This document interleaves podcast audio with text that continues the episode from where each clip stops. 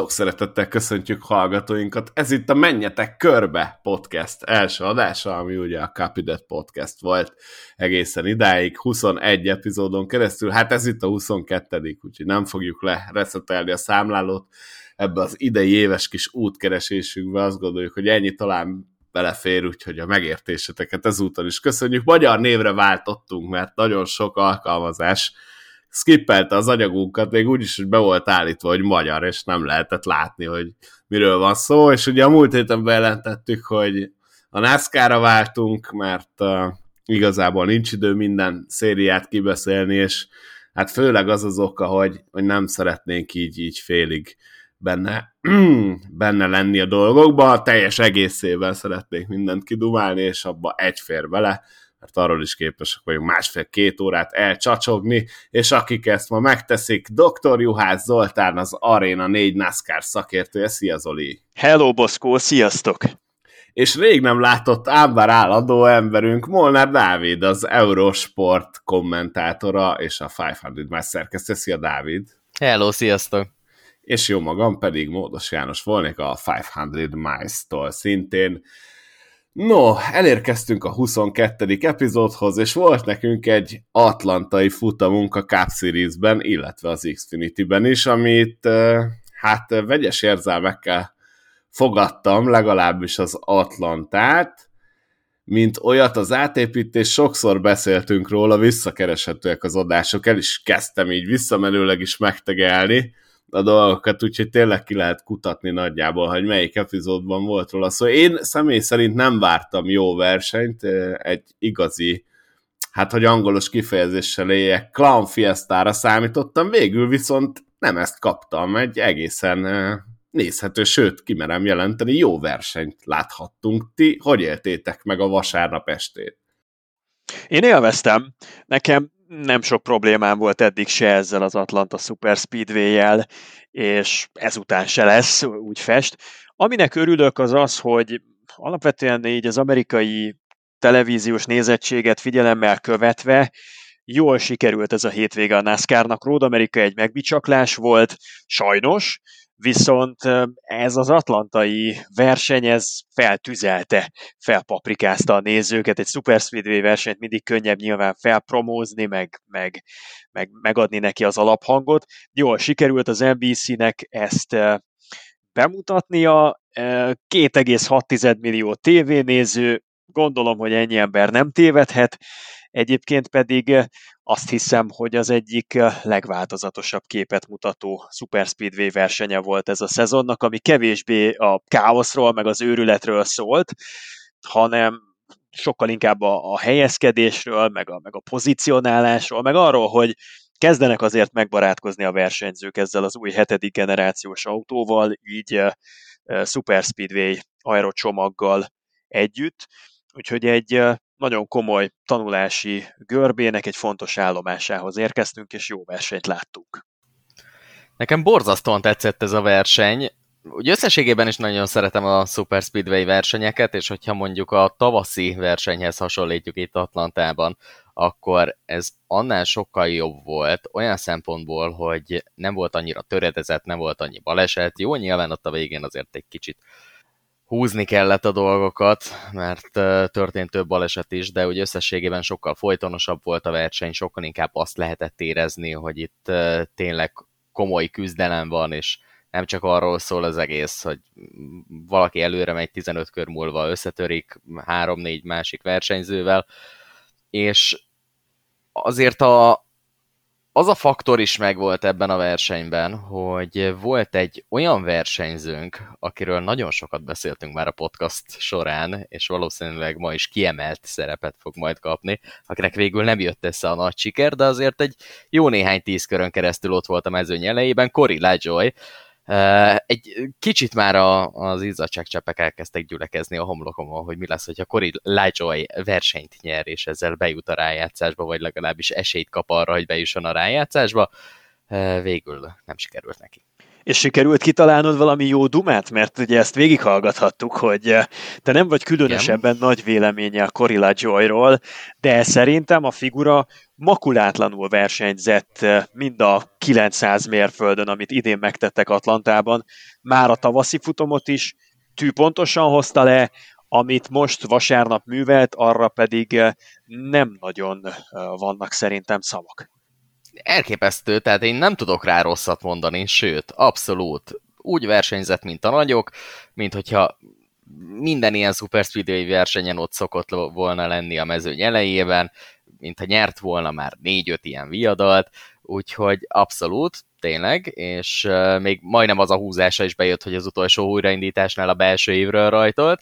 Uh, nagyon kevés választott el a győzelemtől, aztán nyilvánvalóan lett egy 21. hely belőle a baleset miatt, de ez gyakorlatilag ennek a versenyzési formának a sajátossága, úgyhogy Cory LaJoy-t ezúttal nem azért fogjuk a szánkra venni, mert mondjuk a 25. hely környékén tevékenykedett, és, és olyan jelzőkkel illetem, mint mondjuk 10 podcast adással korábban. Cory LaJoy abszolút a nap meglepetése volt. No, menjünk végig szerintem a futamon. Mit szóltok hozzá? A főbb állomásain a versenynek. Ugye legalább az összefoglalót érdemes megnézni a drága hallgatóinknak. Egyébként van más már egy saját kis blogocskánk, ahol pont ezeket kirakom, illetve az adásokat, semmi egyéb.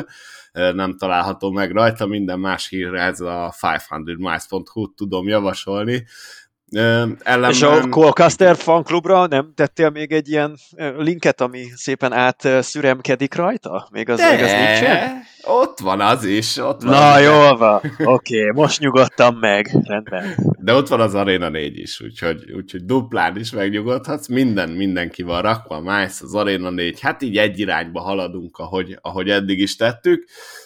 Cole Casterrel egyébként lesz szó még az adásban, de még nem telt el az a 20 perc, tudod, ami így beindítja ezt a fanklubos dolgot.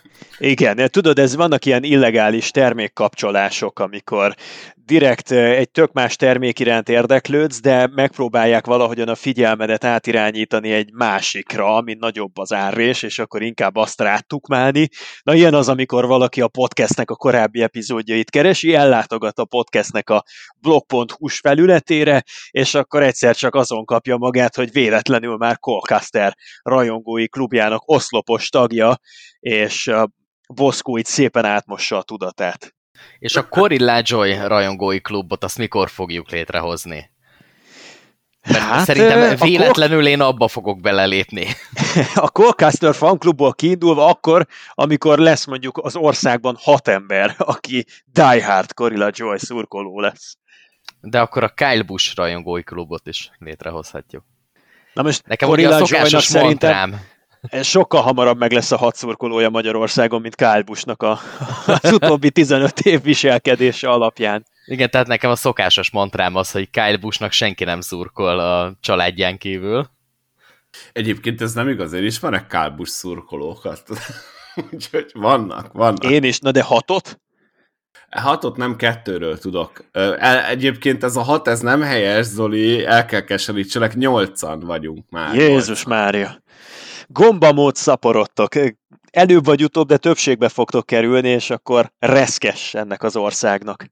Igen, és érdekes, hogy a Cup Series közvetítések alatt, tehát az Arena 4-es közvetítések alatt általában, amióta létrejött ez a klub, egy ember belép. Mindig. Úgyhogy hát, nézik a NASCAR-t, rákeresnek, hogy ki a legmenőbb, megyből megtalálják, hogy Colcaster, és már jönnek is az emberek. Elkövettem azt a hibát, hogy egyszer bemondtam. És nézd meg, az ember a kisújját nyújtja, és már a vállamig bekapjátok a kezemet. Ez van. Már van is egy újabb tagja ennek a Colcaster fanklubnak, mert nem tudtam, megáll- nem tudtam megállni.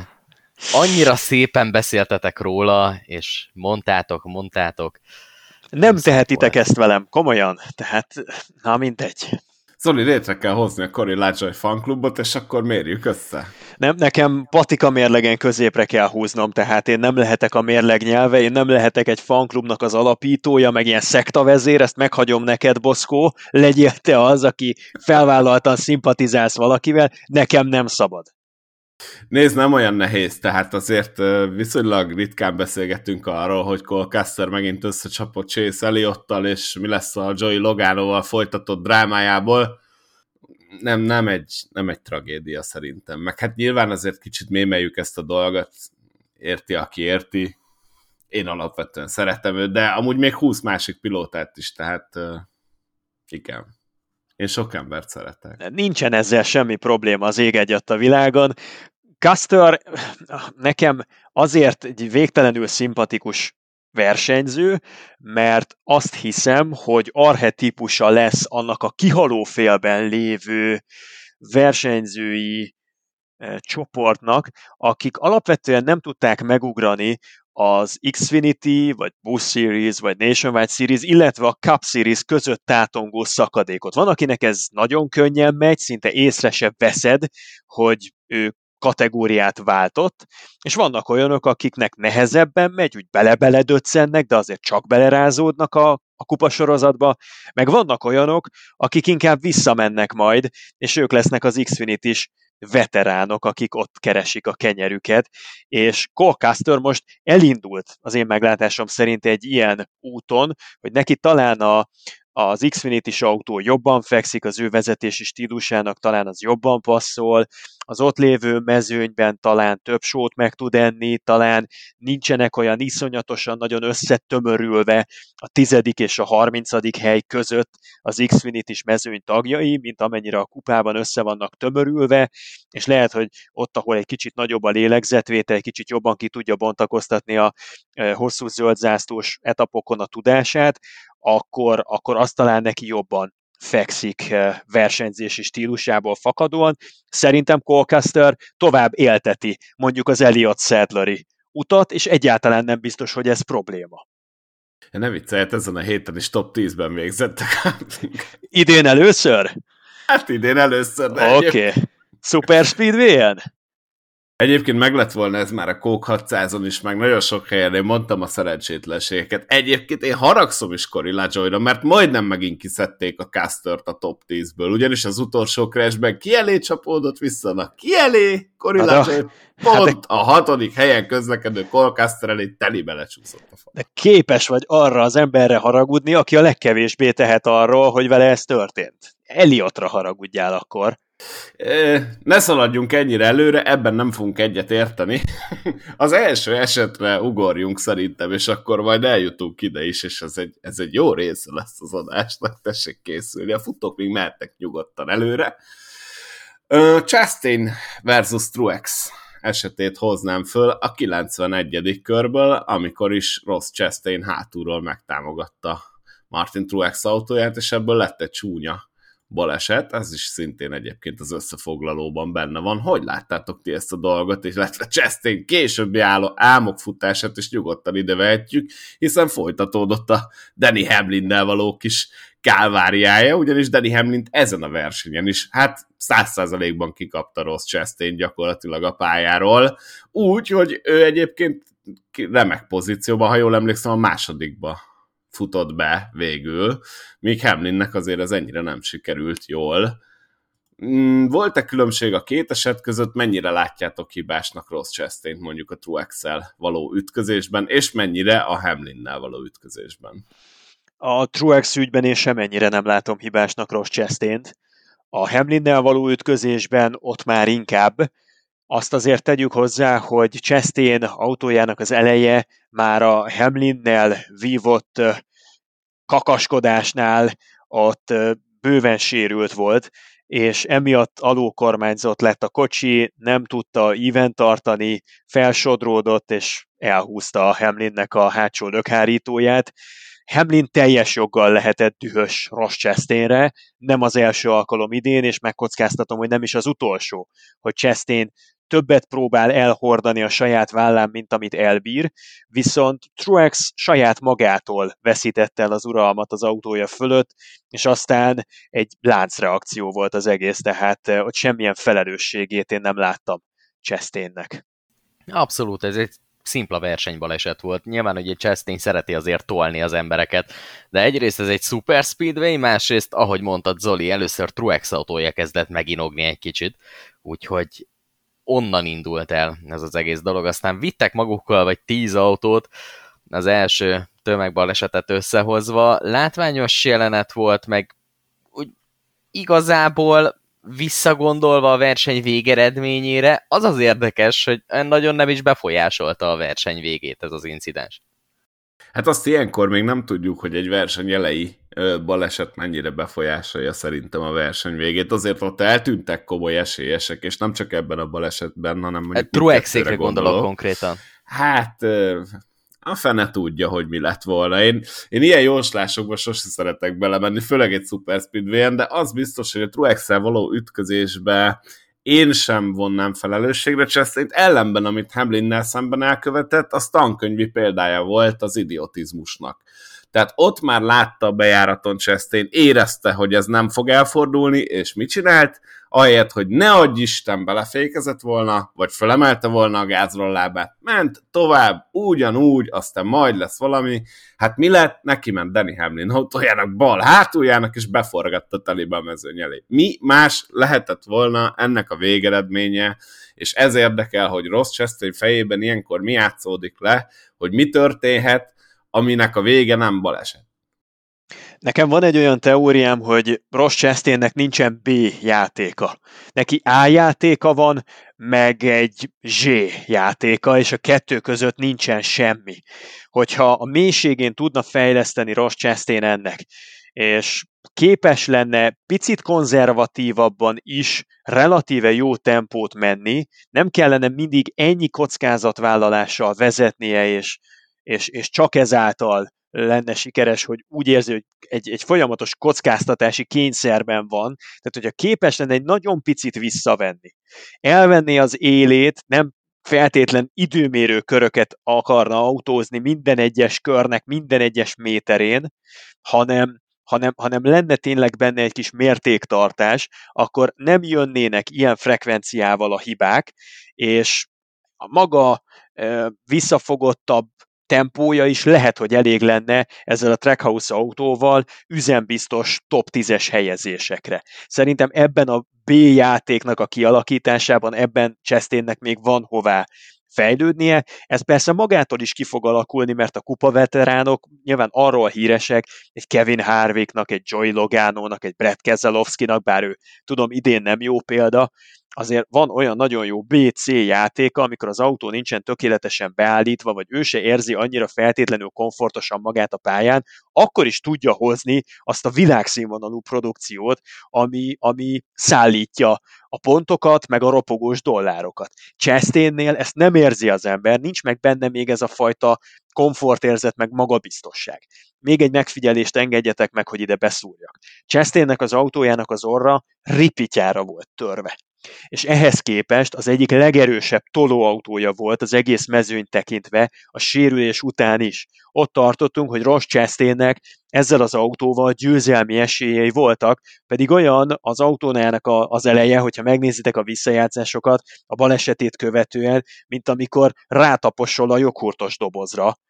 E, és ehhez képest tökéletesen tudott menni a mezőnyben. Amikor kikerült tiszta levegőre, akkor volt egy picike kis lendületvesztése, de egyébként tolóautónak tökéletes volt. És ezt nem lehet máshogy magyarázni, mint hogy igazak a teóriák, valóban ez az új hetedik generációs autó, ez aerodinamikai szempontból az autónak az aljára, a padlólemezére irányította a figyelmet, ott az autó alatt dőlnek el a fontos dolgok aerodinamikai szempontból, nem annyira az autó körül, illetve az autó fölött. Éppen ezért ezek a típusú sérülések inkább kozmetikai sérülések maradnak, és nem befolyásolják, nem törik le annyira a kocsiknak a vezethetőségét, aerodinamikai tapadását, és nem zavarnak be annyira egy nagyobb szélárnyék képzéssel a végsebességbe.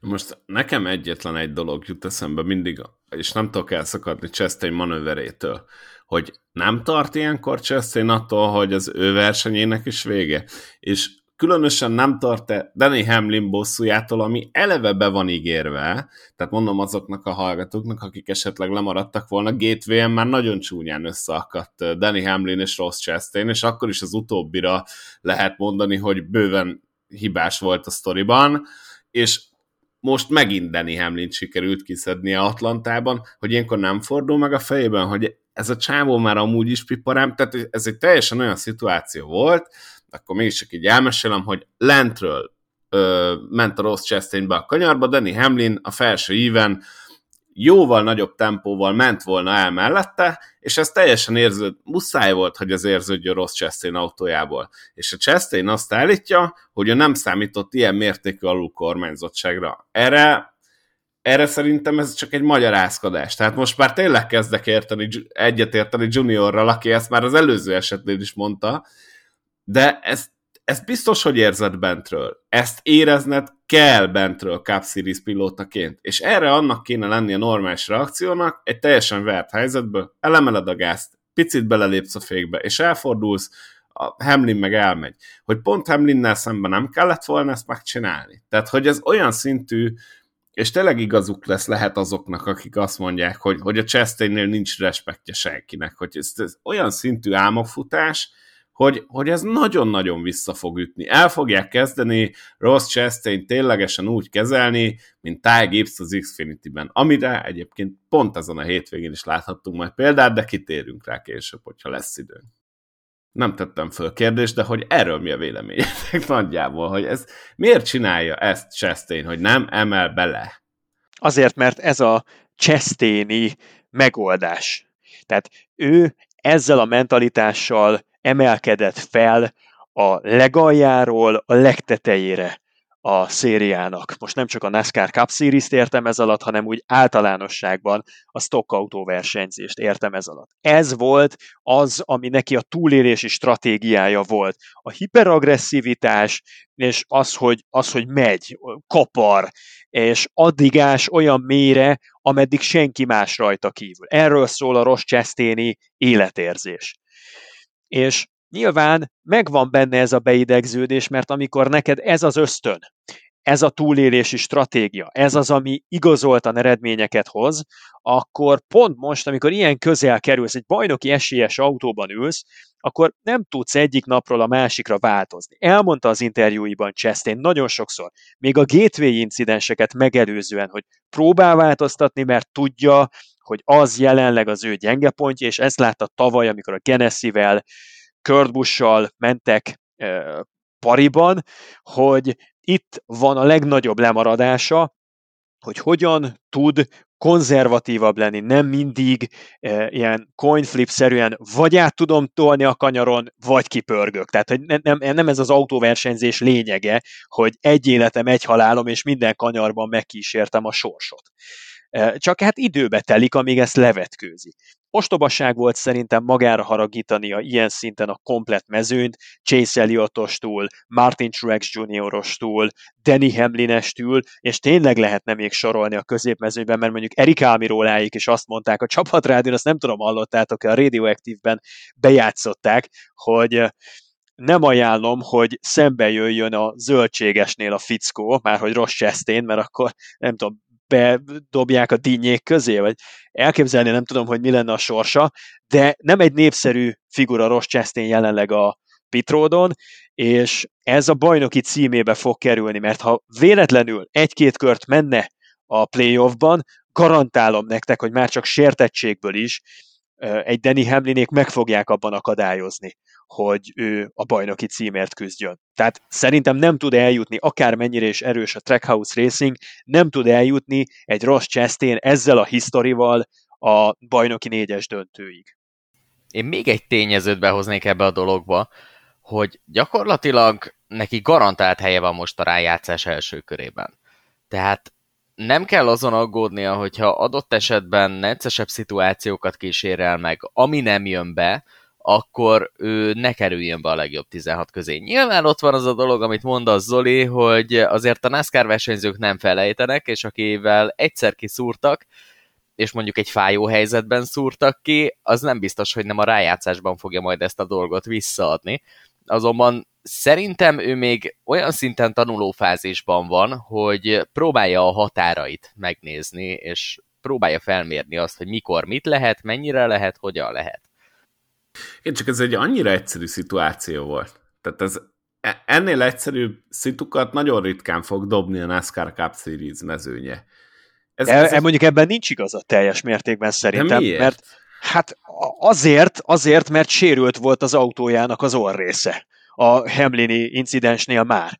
Tehát azért a gateway meg a mostani eset között hatalmas különbséget látok. A gateway nem volt mentsége Ross Chastainnek. Bármi, amit tett vele szemben Elliot, és bármi, amit törlesztett vele szemben Hamlin, az, az teljesen jogos válaszreakció volt. Hamlinnek roppant ízléstelen és sportszerűtlen volt az, ahogyan törlesztett, ez az én meglátásom, de ettől függetlenül Chastain egy másodpercig nem lehetett, és mentségére legyen szólva nem is volt felháborodva azon, ami vele szemben történt. Azért, mert ott a saját döntései által vezérelve folyamatosan kekeckedett, mozgatta az előtte lévő hátsó lökhárítókat, és, és mindenkivel szemben inkorrekt módon versenyzett. Nem volt olyan kanyar csúcspont, ahol Chastain ne vitte volna kenyértörésig a dolgot, és általában leszorítósdit játszott másoknak a rovására. Viszont itt azért Atlantában nem gondolnám, hogy abban a helyzetben egy sérült autóval egy alulkormányzottságot el lehet várni, hogy, hogy tökéletesen lehozzon. Hány ilyet láttál csak ezen a versenyen, hogy valaki egy picit túlkormányzottá vált, valaki egy picit alulkormányzottá vált, egy-két autószélességnyit felcsúszott 6-8 métert, mikor bele kellett korrigálni, és abból vagy falérintés lett, vagy pedig az, hogy másokat tessékelt egy kicsit kijebb. Ezt még egy teljesen egészséges autóval is el lehet nézni egy párszor, hát még egy ilyen állapotban lévő Chevyvel, mint ami neki volt. Úgyhogy a két eset markánsan különbözik. Én, én nem értek ebben egyet. Az a baj, hogy van abban az autóban még egy pedál, aminek be kéne mutatni a rossz Chastain-t, és az a, az a fékpedál. Hát de Tehát, öregem, hogy... ott elkezded megnyomni a fékpedált a 3-as, 4-es kanyarnak a csúcspontján, ott, ahol legfeljebb bele-bele emelgetnek, de Atlantában a 3-as, 4-es kanyarban ezzel az erőcsomaggal, meg ezekkel az 510 lóerős motorokkal általában padlógázzal vagy közelpadlógázzal át szokták tolni a kocsikat. Ott te elkezdesz féket nyomni, ott nem arról van szó, hogy egy embert megforgatsz, és lesz belőle egy lassú forgás, hanem 18-at fogsz magaddal rántani a szakadékba. Nem, nem gondolom ezt. Lehet azt finoman csinálni, és amikor már megvan az ív, akkor újra lepadlózod. Ez egy maximum egy másodperc, vagy fél másodperc. Nem fog az autó 100 mérföld per órát lassulni. Ezt nagyon szépen vissza lehetett volna hozni fékkel, de még lehet, hogy egy combos beleemeléssel is. Ehhez képest Chastain kívülről úgy látszott, hogy egy jó kövér gázadással próbálta mindezt megoldani, ami biztosan nem jó. Tehát ezt neki is tudnia kellett volna, hogy ez tutira nem fog működni. Tehát kiválasztott a képletből azt, ami, ami a százszerzalékig rossz. És ezt, ezt a döntést viszont nagyon hamar meghoztam, mert ha ezt nem tette volna, akkor nincs olyan lendülete abba a kanyarba. Ez tény, hogy hibázott. Tehát e felől nincs is kétségem, viszont azt hiszem, hogy amíg gateway a hiba az a hibás döntéshozatal volt, addig itt egy versenyzői hiba volt, ami tapadásvesztést eredményezett, és a kettő között én látok különbséget, mert fel nem merülne, hogy ő szándékosan kereste volna most a kontaktust Hamlinnel, Gateway-en állítom, hogy ő szándékosan kereste a kontaktust, és szándékosan tette ki a vállát, és emberkedett mindenkivel, aki aznap a környezetébe került. Jó, ebbe, ebbe maximálisan igazad van, ezt el is fogadom, de, de ez egy nagyon buta hiba volt. Akkor ebbe kiegyezhetünk? ez egy Ki? nagyon amatőr okay. buta hiba volt. Na, és akkor kihibázott a Gareth Smithley és Ty Dillon esetében, amiből jött egy szintén egy big one és elég látványosra sikeredett a dolog. Hát ez úgy nézett ki, hogy Gareth Smithley ment, uh, Smith, Smithley, Smithley, nem, nem tudom szebben kimondani sajnos, elnézést. Gareth Smithley. Smith, Smithley, haladt a... a Tudtátok hát, egyébként, hogy a Garrett Smithley ő világéletében titkon tévébemondó szeretett volna lenni. Na most képzeld el, hogy bemutatkozik a tévében, hogy jó estét kívánok, a híradót látják, Garrett Smithley vagyok. Tehát már a saját neve egy olyan, hogy ha azt végigmondja, akkor onnantól kezdve sinem van az adás. Hát igen, igen. Bár ugye az amerikaiak nem, nem ennyire ezek, tudod, Tehát ott simán bemondaná, hogy Hi, I'm Gert, and I've got big news for you. Igen, tuti elharapná. Igen, ebben igazad van, elharapná azt tuti. Már tovább is léptünk, tudod, jöhetnek a hírek, hogy kis panda született. Na, de Uh, szóval Smithley és Dillon esete, ami úgy nézett ki, hogy Smithley haladt az élen, Ty Dillon szerintem meglökte hátulról, de Ty Dillon meg meglökte hátulról Kyle Larson. Én legalábbis így, így láttam a képet, ott kicsit összeértek a srácok, egy picit, mint hogyha Gareth Smithley elveszítette volna egyébként már amúgy is a, a lendületét, és hát ezért úgy föltorlódott mögötte a sor, aminek az lett a vége, hogy ő végül be is forgott a mezőny elé, és hát jó pár nagy nevet elvesztettünk ebben a balesetben, méghozzá William Byron, Tyler Reddick is benne volt, Buba Wallace, elég nagy baleset volt. Itt, itt, itt, itt láttatok, hogy ez hogy, hogy történhetett? Én azt gondolom, hogy ez szintén egy normál versenyszituáció volt. Tehát ugye Smithley autója a kanyarból kifelé jövet, illetve a kanyarból befelé menetig kisé megcsúszott, és ez okozta a torlódást, és innentől kezdve pedig már láncreakció volt az egész dolog. Most az, hogyha mögötte jövők belelassítanak, akkor megvan az esélye annak, hogy ugyanez lett volna a végeredménye, csak éppen még sokkal jobban torlódik a mezőny. Ez egy olyan igazi, klasszikus Super Speedway baleset volt. Azt nem egészen értettem, hogy Garrett Smithley ezen a versenyen hogy került a 15-ösbe. Mert még fénykorában is, amikor közel teljes menetrendet futott a Rickverrel, akkor is azért ő általában a Super Speedway pályákon hát vagy egyáltalán nem volt jelen, vagy úgy nagyon csínyával indítgatták el. És ehhez képest pont bedobni a mély vízbe. Úgyhogy ezzel az új hetedik generációs kocsival van benne márciusból két-három verseny, és egyik se a Super Speedway-ek valamelyikén, és most itt belerakni a, a szezon közepén mindenféle felvezetés nélkül, ilyen előjáték nélkül betenni egy atlantai centrifugába, az szerintem magában hordozta a veszélyét annak, hogy idegen testként fog mozogni a mezőnyben. Ehhez képest szerintem teljesen korrekt módon versenyzett Gerett Smith és megállta a helyét.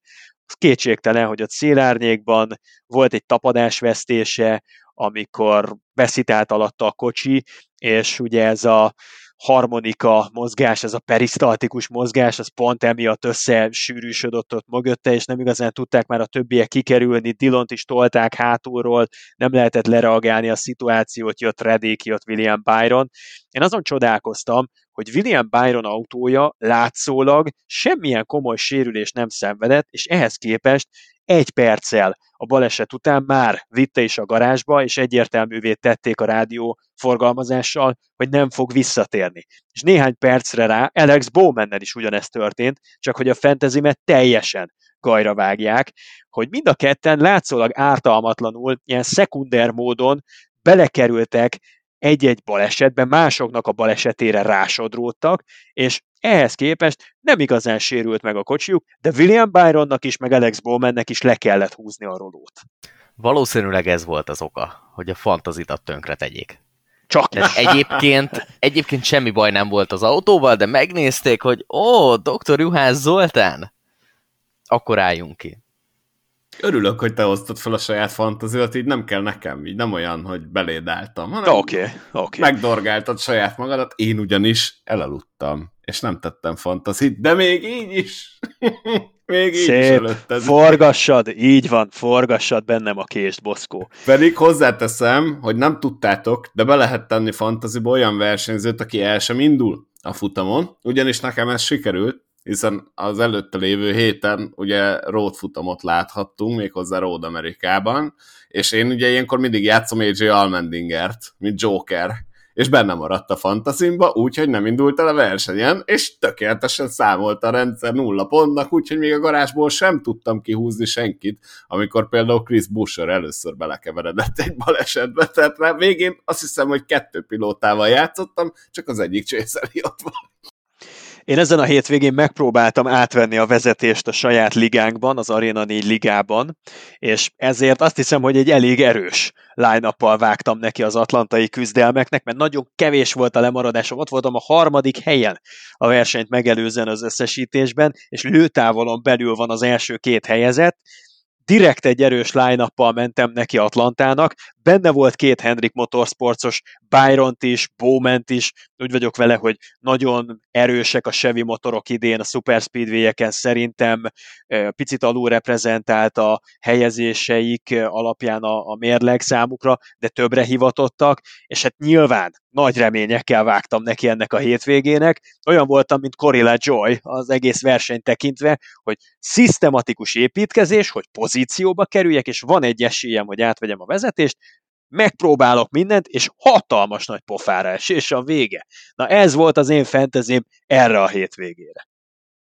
Egyébként nekem nagyon szörnyen alakult ez a dolog, mert akiket választottam volna, azok végül nagyon-nagyon jó pontot hoztak, és ezt nem csak úgy mondom, hiszen az adásból be is mondtam Ryan Blaney-t, és Blaney iszonyatosan jól szerepelt ezen a futamon, de hát ugye kimaradt a fantazimból. Most ugye a bónuszpikkeknél, ahogy néztem, legalább 20, de inkább 30 pont az, az leves, tehát innentől ott tartunk, hogy 70 pont nekem így az ablakon így ki, Szóval nagyjából egyet tudok érezni veled, Zoli, csak, csak a vicces része az, hogy előtted végeztem, de hát ugye mindkettőnk hete katasztrófa, és azért én is ott karmoltam mögötted, most vagyok 21 pont lemaradásban, egyébként semmi nincs veszve, mert ha jól nézem, én ugye a negyedik helyen vagyok, te még mindig a harmadikon, még, még én is 116 pont, ponton belül vagyok, de hát ebből ugye pont egy 60-70-et le lehetett volna faragni. Hát ez most nem sikerült, mert, mert sajnos én 9 óra 5 perckor ébredtem, úgyhogy uh, És még az lezárták. is óriási peked volt, hogy a 9 óra 22-23 percre kiírt rajtot előre hozták az utolsó pillanatban 9 óra 3 percre, és ugye az eső környékezte a pályát, és emiatt volt szükség arra, hogy minél hamarabb, minél több kört tető alá hozzanak, hogy a verseny hivatalos legyen, történjék akármi. Na te ennek lettél többek között az áldozata. Fantasy szempontból kivégzéssel felért ez az Atlanta. Nekem is egyedül Bléni mentette meg a szelvényemet, abba bele sem merek gondolni, hogyha Blénit is beropogtatja valamelyik baleset, akkor mi lenne, de felejtsük el nagyon gyorsan Atlantát, és, és, és fantasy szempontból nagyon huszáros hajrában reménykedem az alapszakaszból hátralévő versenyeken. Na és akit viszont beropogtatott az élet, vagy kicsit megtört az élet, az Christopher Bell volt. Ugyanis volt itt nekünk az elmúlt hetekben egy olyan sztorink, hogy ugye Buba Wallace folyamatosan panaszkodott a Pit csapatára. Ennek következtében úgy döntött a Joe Gibbs Racing, hogy embereket küld a 2311 Racing számára, ami hát ugye mondhatjuk szerintem, hogy partner csapatnak számít, ugye ezt Danny Hamlin és Michael Jordan birtokolják ezt az alakulatot, ahol Buba Wallace versenyez.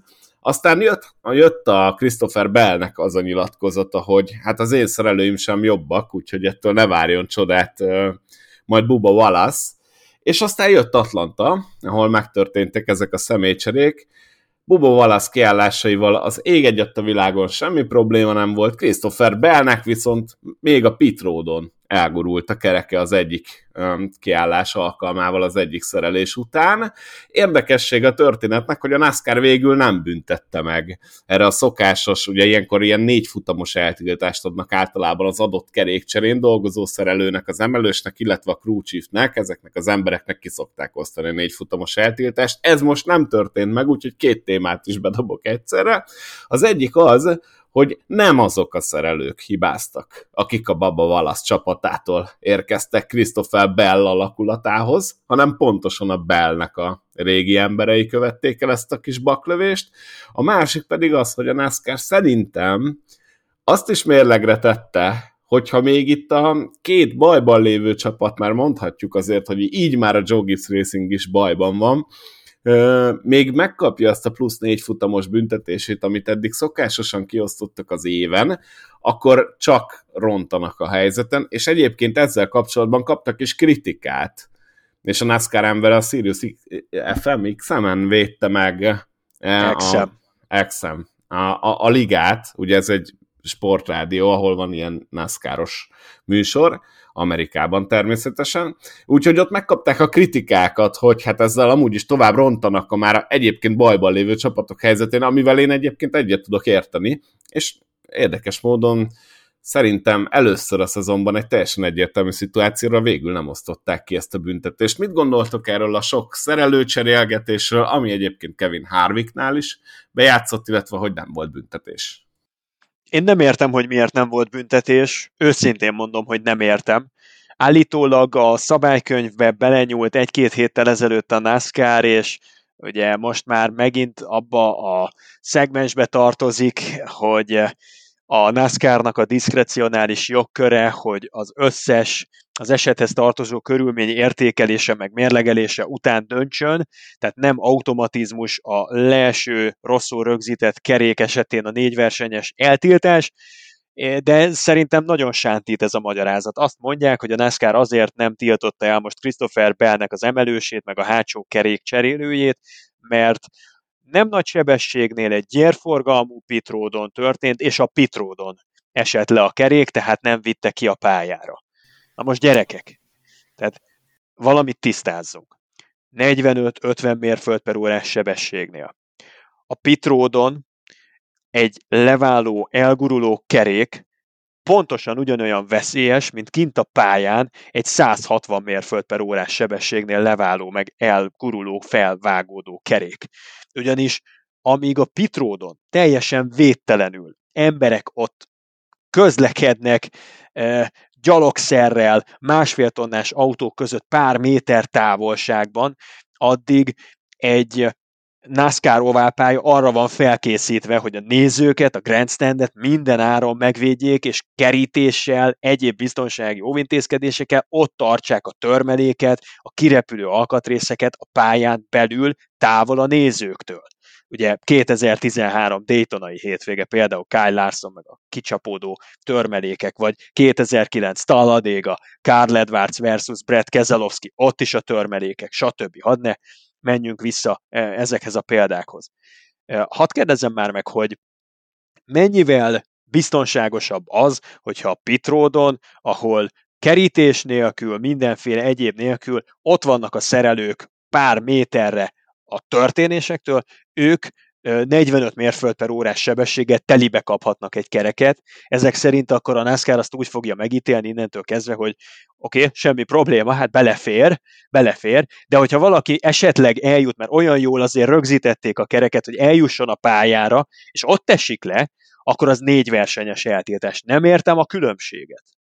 Ez olyan igazi nászkáros történet, tehát azért szoktak lenni ilyen dolgok, amiket nem értünk a versenybírók tevékenykedésében, és uh, még mondjuk az indoklásba bele lehetett volna venni valami hasonlót, hogy nem tudom, a két állammal arrébb tomboló kánikula miatt, vagy a Mississippi szintje megemelkedett, és ezért nincsen négy versenyes eltiltás. Én egyébként még arra is gondoltam, hogy az eredeti szerelőcsapatot fogják eltiltani, mert már láttunk hasonlóra példát, amikor nem a bűnös bűnhődött. Vagy legalább egy érzékenyítő tréningre, nem? Hát az a minimum. Kyle Busch-sal. Ő tartja az érzékenyítő tréninget. Szóval nem, nem, abszolút. Én ezt nem tudom hova tenni.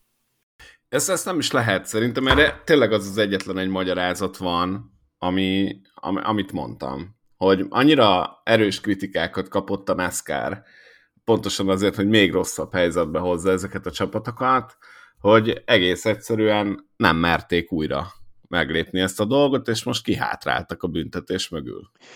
És gondoljatok bele, hogyha bármi egyebet kivisz a pitródról, egy kerékkulcsot, e, egy, e, egy tankoló e, kannát, akkor azért büntetik, automatikusan büntetik, mert ott visszanézik a videós bizonyítékot, és hogyha kikerül a pitboxon kívülre a tankolókanna, kikerül a pitboxon kívülre a kerékkulcs, akkor automatikusan jön a büntetés. Nem a négy versenyes eltétes, mert ott a szabálykönyv nyilván más szankciót társít ehhez, de ott jön a büntetés. És akkor ezek szerint, ha a kerék elgurul a saját lábán gurul el a kerék idézőjelben, akkor az büntetést ér. De hogyha felnén kihozod a pitállásodról a kereket, és utána gurul le a felniről a már az autó által felgyorsított kerék, akkor azért nem jár büntetés. Na ezt magyarázzátok meg nekem. Mert ott ugye, amikor szerelő munka közben a szerviz kellős közepén elgurul egy kerék, és kimegy, kigördül a pitállásról, akkor az mennyivel tud közlekedni az a kerék? Maximum mondjuk 5 mérföld per órás sebességgel, vagy legyen 10, de akkor már szerintem nagyon sokat mondtam.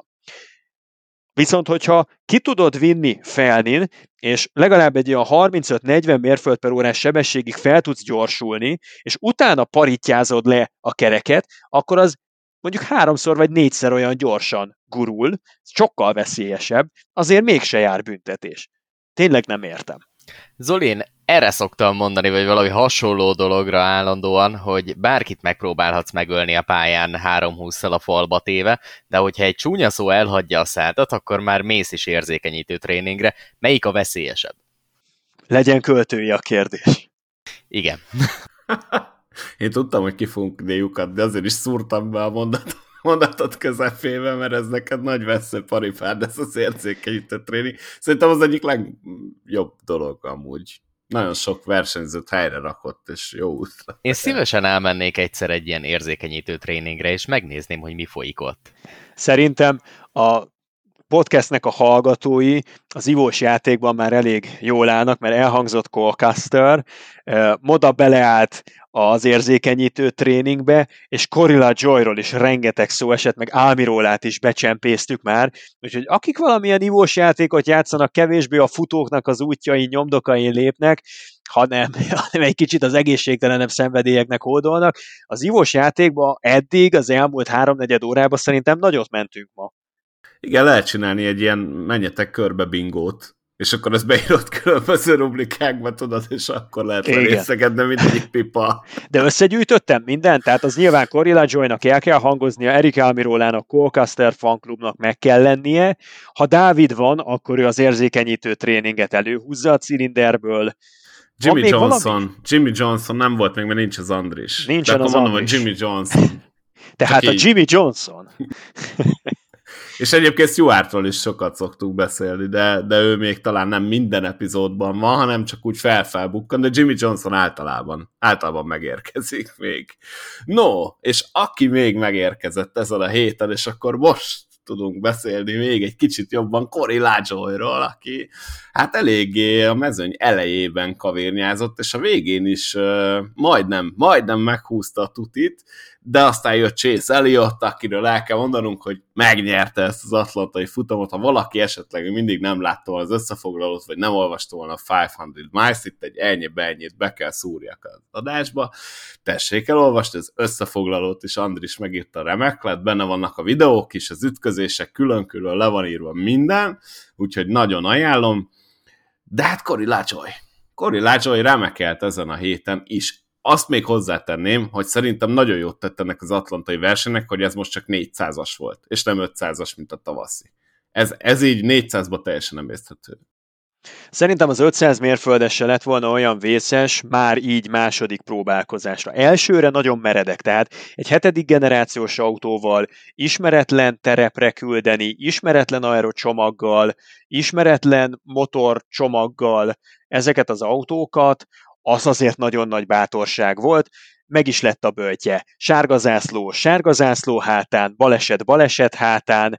Itt viszont másodikra egy jóval reálisabb versenyt hozott, egy dolog nem változott, Corilla Joy remekelt. És akkor Boszkó, volt nekünk egy olyan vitánk pár hónappal ezelőtt, hogy a Super Speedway versenyeknek az ilyetén térhódítása, hogy nem csak négy versenyhétvégét szentelünk ezeknek a típusú futamoknak, hanem most már hatot, ez mennyire alátámasztható, indokolható, és akkor ott abban maradtunk, hogy nálad a csúszka az inkább azon az oldalon áll, hogy túl sok nagy a szerepe a szerencsének ebben a versenyzési műfajban, és talán nem akarom a szádba adni a szavakat, de hogy talán kevésbé reális eredmények születnek ezen versenyeknek a végén, nem annyira tehetség alapú ezeknek a versenyeknek a végkimenetele, mint az összes többinek.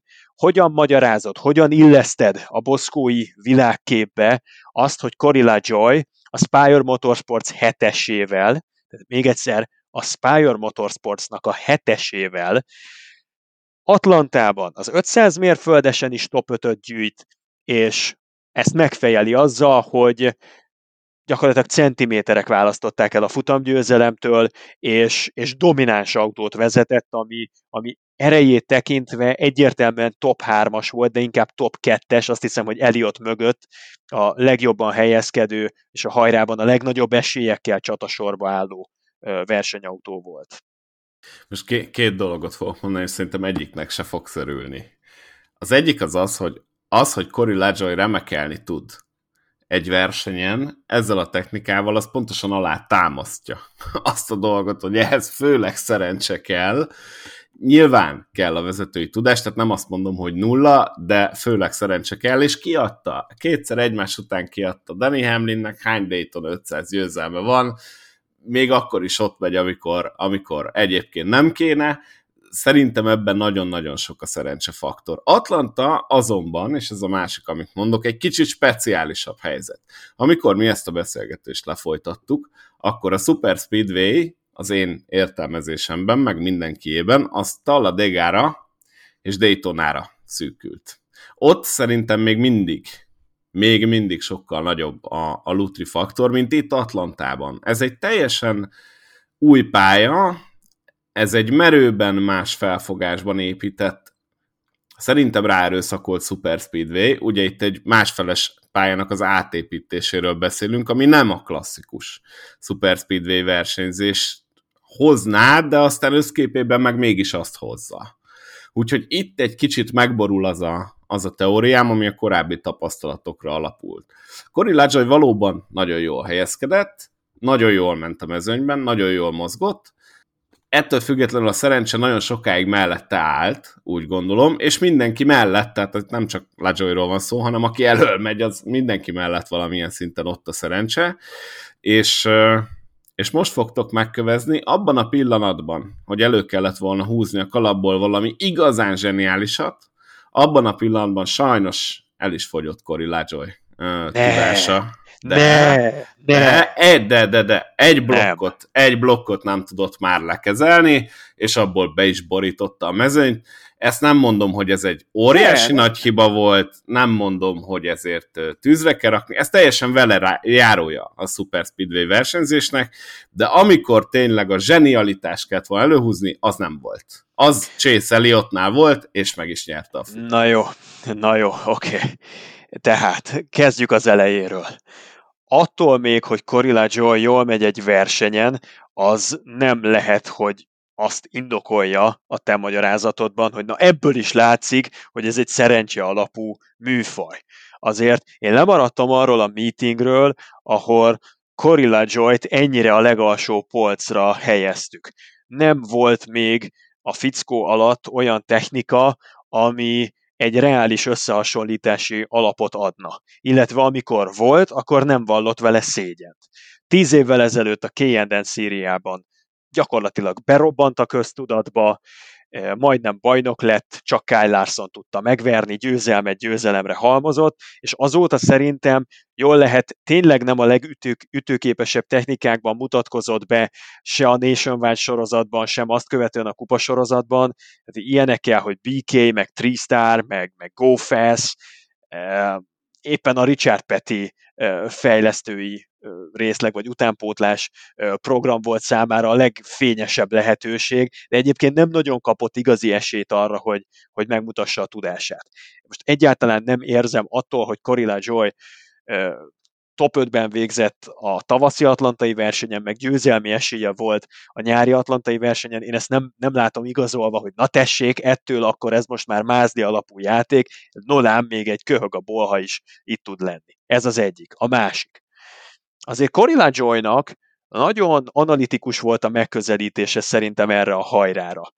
Ha megnézitek, pont a mai napon került ki a Twitterre egy Charlotte-ban már ugye visszatértek, és, és bevitték a, azt hiszem a NASCAR.com-nak van egy ilyen stúdiója, ahol egy kis projektorral kivetítették, és Corilla Joy elmagyarázta, hogy mit élt át az utolsó körökben, és ő ott elmondta, hogy Eric Jones-tól kapta a tolást hátulról, de egy picit oldalirányból kapta a tolást, és eredetileg az volt az elképzelése, hogy Eliotot a belső ívről próbálja megelőzni az utolsó kör kezdetén, viszont ebben az, hogy oldalirányból kapta eh, Eric Jones-tól a tolást hátulról megakadályozta, nem is álmodhatott arról, hogy a belső íven előzze Eliotot, és éppen ezért kénytelen volt a külső ívre szavazni, és Eddie de Hontnak a zsenialitása szerintem így visszahallgatva a rádióbeszélgetéseket, Eddie de Hontnak a zsenialitása volt az, hogy az utolsó pillanatban mondta Elliotnak, hogy húzd föl, menj ki a külső ívre, mert ott jön a nagy rán,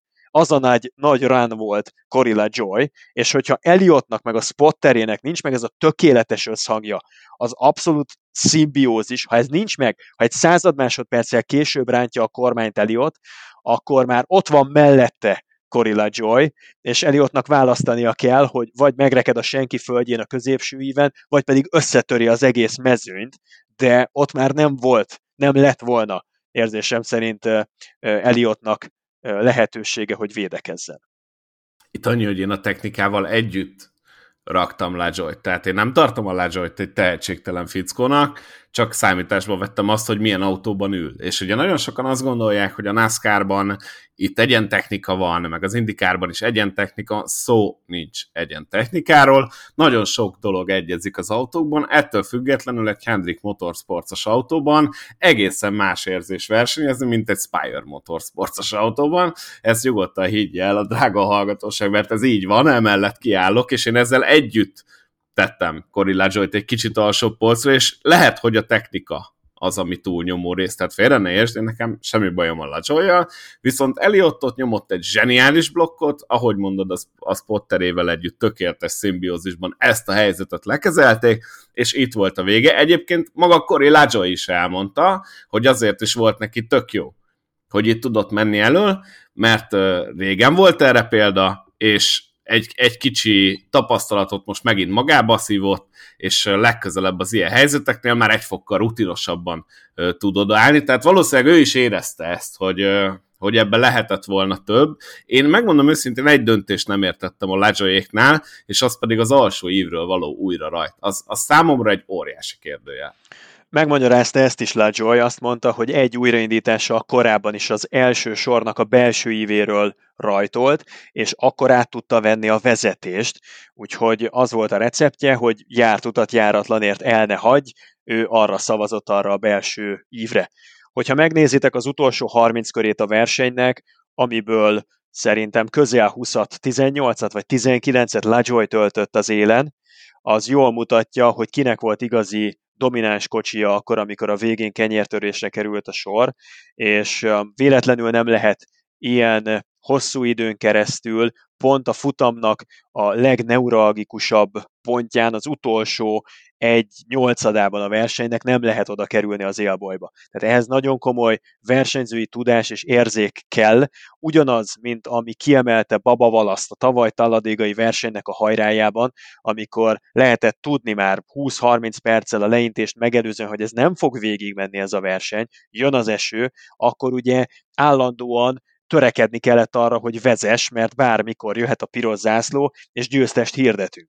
És ugyanolyan nagy szó az, hogy Corilla Joy most itt a hajrában az utolsó 30 körben ennyire domináns tényezővé tudott válni, mint ahogyan Baba Valasz esetében volt. Ehhez érzék kell, ehhez tudni kell, látni kell, el kell tudni képzelni és vizionálni kell, hogy mi zajlik mögötted, és hogyan tudod blokkolni a hátulról keletkező ránokat. Ez egy képesség, és ez a képessége, ha más nem is, de ez a képessége Baba Valasznak is, meg Corilla Joynak is megvan, és a mai stock autózásban, a mai NASCAR Cup Series-ben, ahol hat versenyen nem is kicsi versenyeken, mert a legnagyobb presztízsű futamok Geico 500, Daytona 500, ezekből meg lehet élni, és valószínű, hogy meg is fog élni Corilla Joy.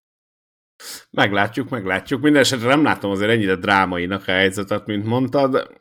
É, hogyha ez egy jó technika lenne, akkor látja, hogy a többi versenyen is ott tudna lenni a top 10-ben. Ez egy nem jó technika, sajnos ez egy csapat még építkezik, még itt, itt van mit tenni bőven. Az ilyen Super Speedway versenyeken egyébként meg van esélye. Ami, ami amúgy nem egy rossz dolog, tehát ezt nem tartom egy rossz dolognak, csak nem, nem értünk egy, egyet a, a, a skillek értékelésében ezzel a versenyzési formával kapcsolatban.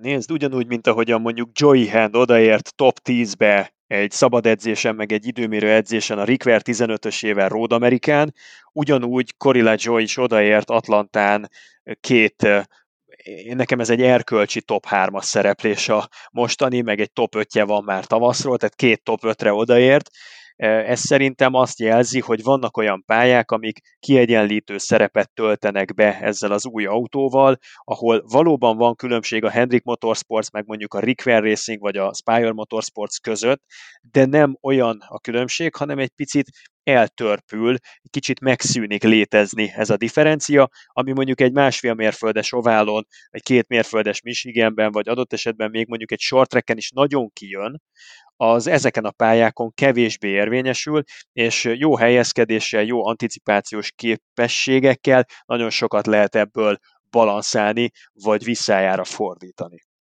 Na és akkor beszéljünk egy kicsit Eliotról szerintem, aki, aki zseniálisat húzott és megnyerte a futamot, bár ezen kívül igazából most nem nagyon tudok róla mit mondani, mert tényleg megcsinálta a blokkot, amikor meg kellett, a mezőny élére állt, amikor az élére kellett, annyi, hogy hazai pályán tudott diadalmaskodni Chase Elliott, úgyhogy a közönség tombolt, megvan az idei első háromszoros futamgyőztesünk, ami a rájátszás szempontjából fontos, a futók körülbelül most forduljanak meg, de lehet, hogy már késő. Mit tudtok ehhez hozzáfűzni?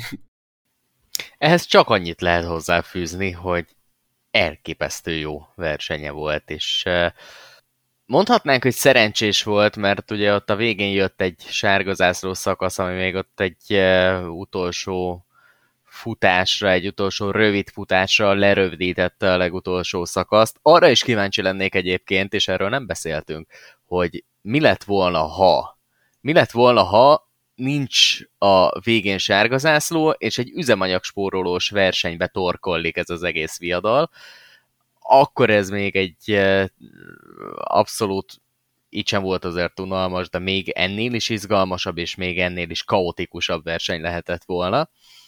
Eliott ott volt a végén a lehetőség kapujában, és megragadta a lehetőséget, és egyáltalán nem volt könnyű ott a végén megelőzni Corilla Joy-t, tényleg egy, egy zseniális taktikai húzás, egy zseniális manőver kellett ahhoz, hogy kikerülj el Joy-t, és onnantól kezdve az utolsó kör meg már gyakorlatilag egy eh, kis újjal levezetett történet volt. Simán be tudta húzni a viadalt.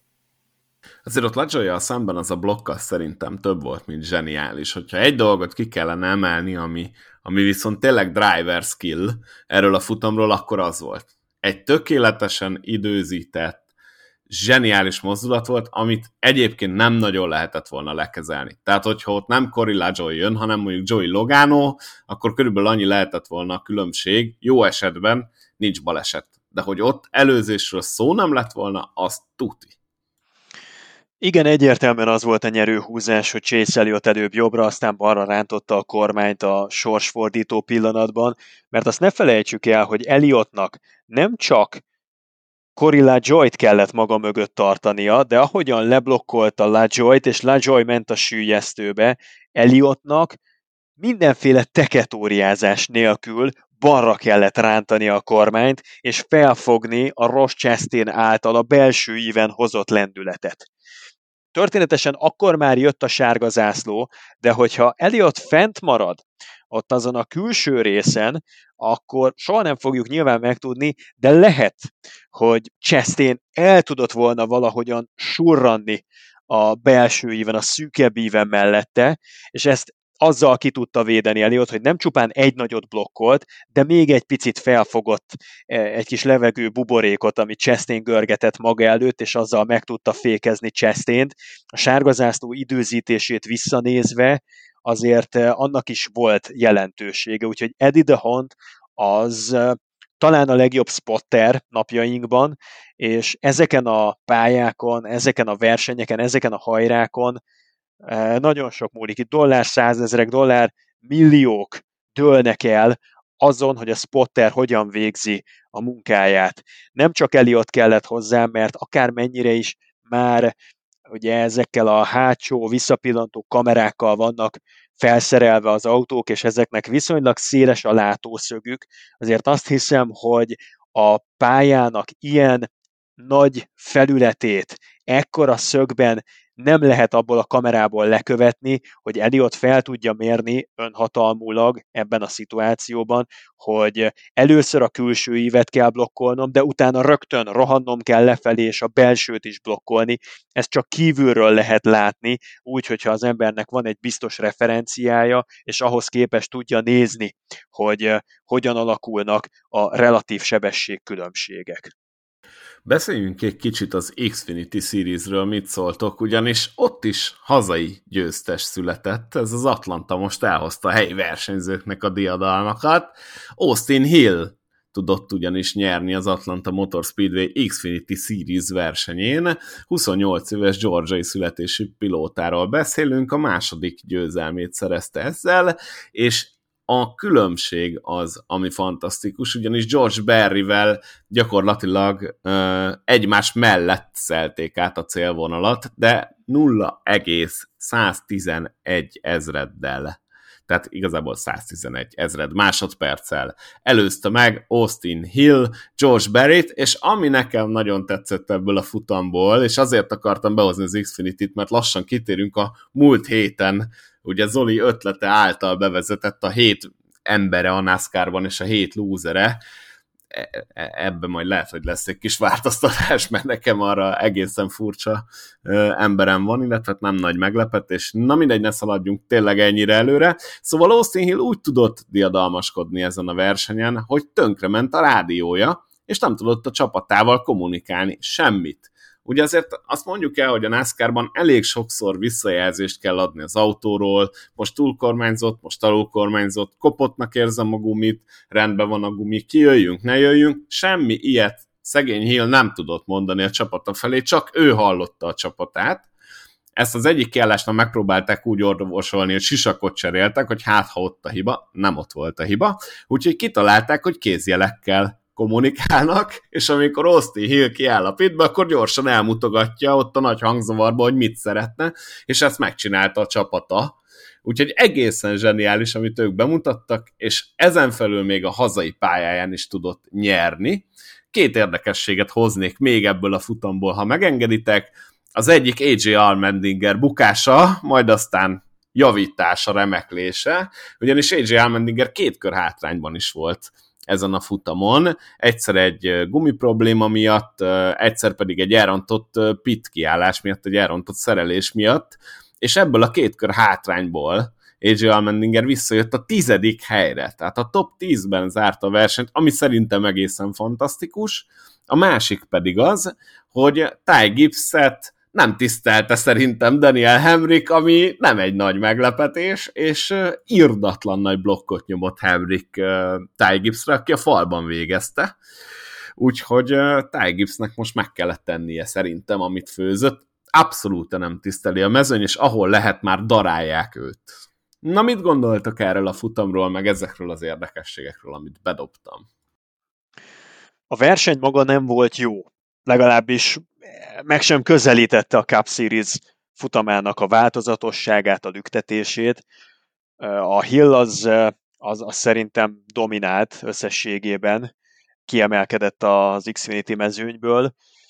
Persze ez a Ty Gibbs féle kis szösszenet, ez, ez, egy, ez egy üdeszín volt, ebből szerzett jószág, ebből is vészel, tehát Ty Gibbsnek nagyon kiárt már azt hiszem egy-két pofon az élettől, és hiszek abban, hogy képes lesz ezekből is meríteni, tanulni, és jobb versenyzővé válik ezek által.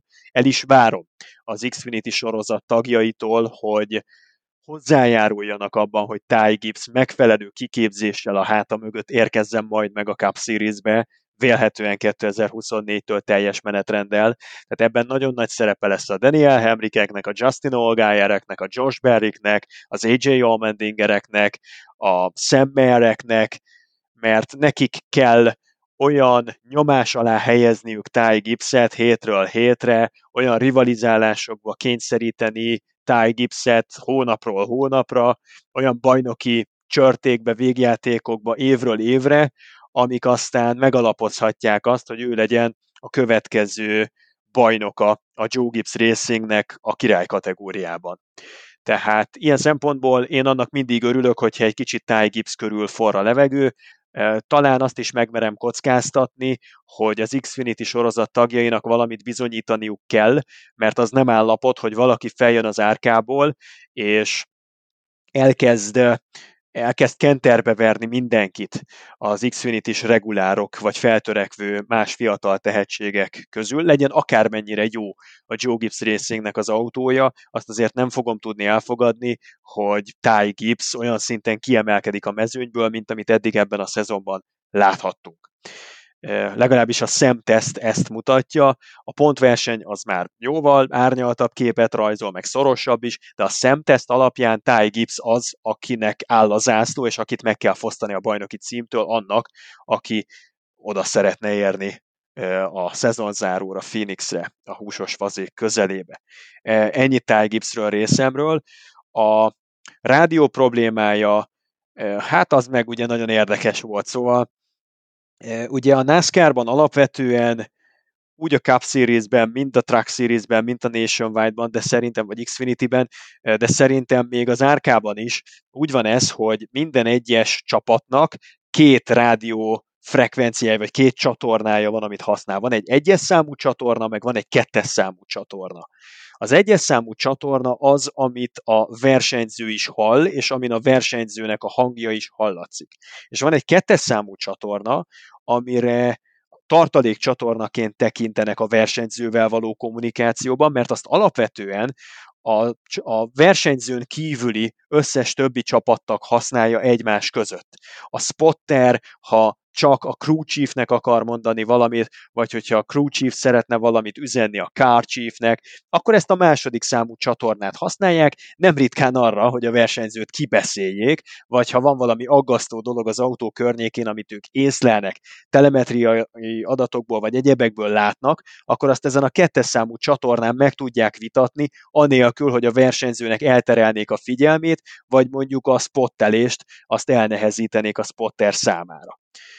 És az a helyzet, hogy ezen a futamon ugye az egyes csatornának a versenyzőtől a pitboxba való kommunikációja ment tönkre, és ezért óriási dolog így futamot nyerni, hogy nem tudsz verbálisan jelezni, hogy túlkormányzott, alulkormányzott a kocsi, hogy működik a szélárnyékban, stb., hanem legfeljebb kézjelekkel, ugye minden csapatnál azért megvan a bevett módja annak, hogy hogyan lehet jelezni, hogy a túlkormányzott, alulkormányzott egy kocsi, arra milyen kézjel szolgál, tehát erre felkészülnek, ha esetleg a rádió forgalmazás megszűnne, de azért ez mégiscsak nagyon közvetett kommunikációs forma, kevés információt lehet ezen a csatornán keresztül megosztani, és egy óriási hátrány, úgyhogy Super Speedway versenyt így megnyerni, hát tényleg le a kalappal.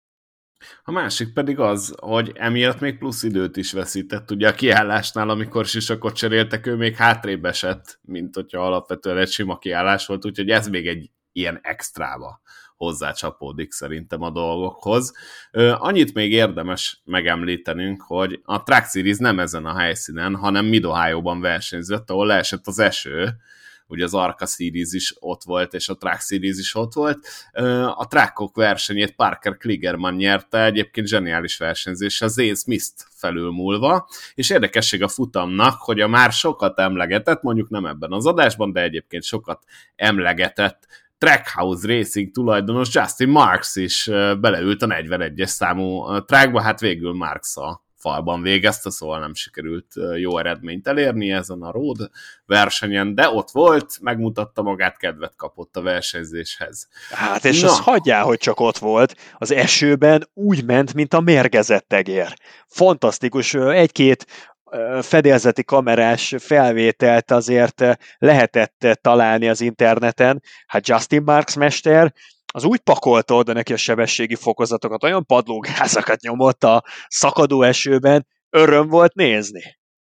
Igen, rendben volt a versenyzése a falig, tehát azzal nem volt semmi probléma. Egyébként több ilyen apró ütközésben is benne volt. Egy elég kemény futamot nyomott a Truck Series. Ott nem nagyon tisztelték egymást a versenyzők, ide-oda tessékelték az autókat, úgyhogy azért érdekes volt ez is. Én mindenképpen javaslom ezt ilyen-olyan forrásokból megtekintésre, mert már tényleg jók ezek, a, ezek az úgynevezett utánpótlás vagy nevelő szériák is a NASCAR-ban, bár ugye erről lehet vitatkozni, hiszen nagy veteránok is mennek mindegyikben.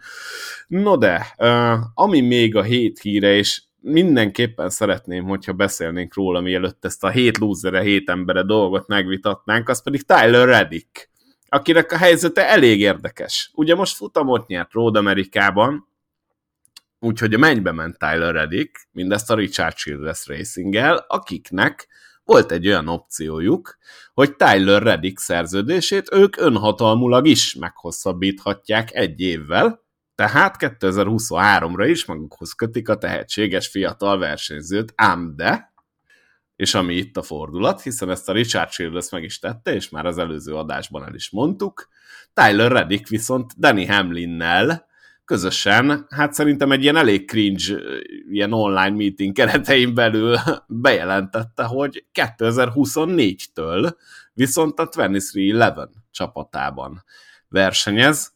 Robbant a bomba a NASCAR-ban ezáltal, elég szokatlan húzás, ez én azt gondolom a bejelentés az, az szerintem rettenetesen kínos, de ez az én személyes véleményem.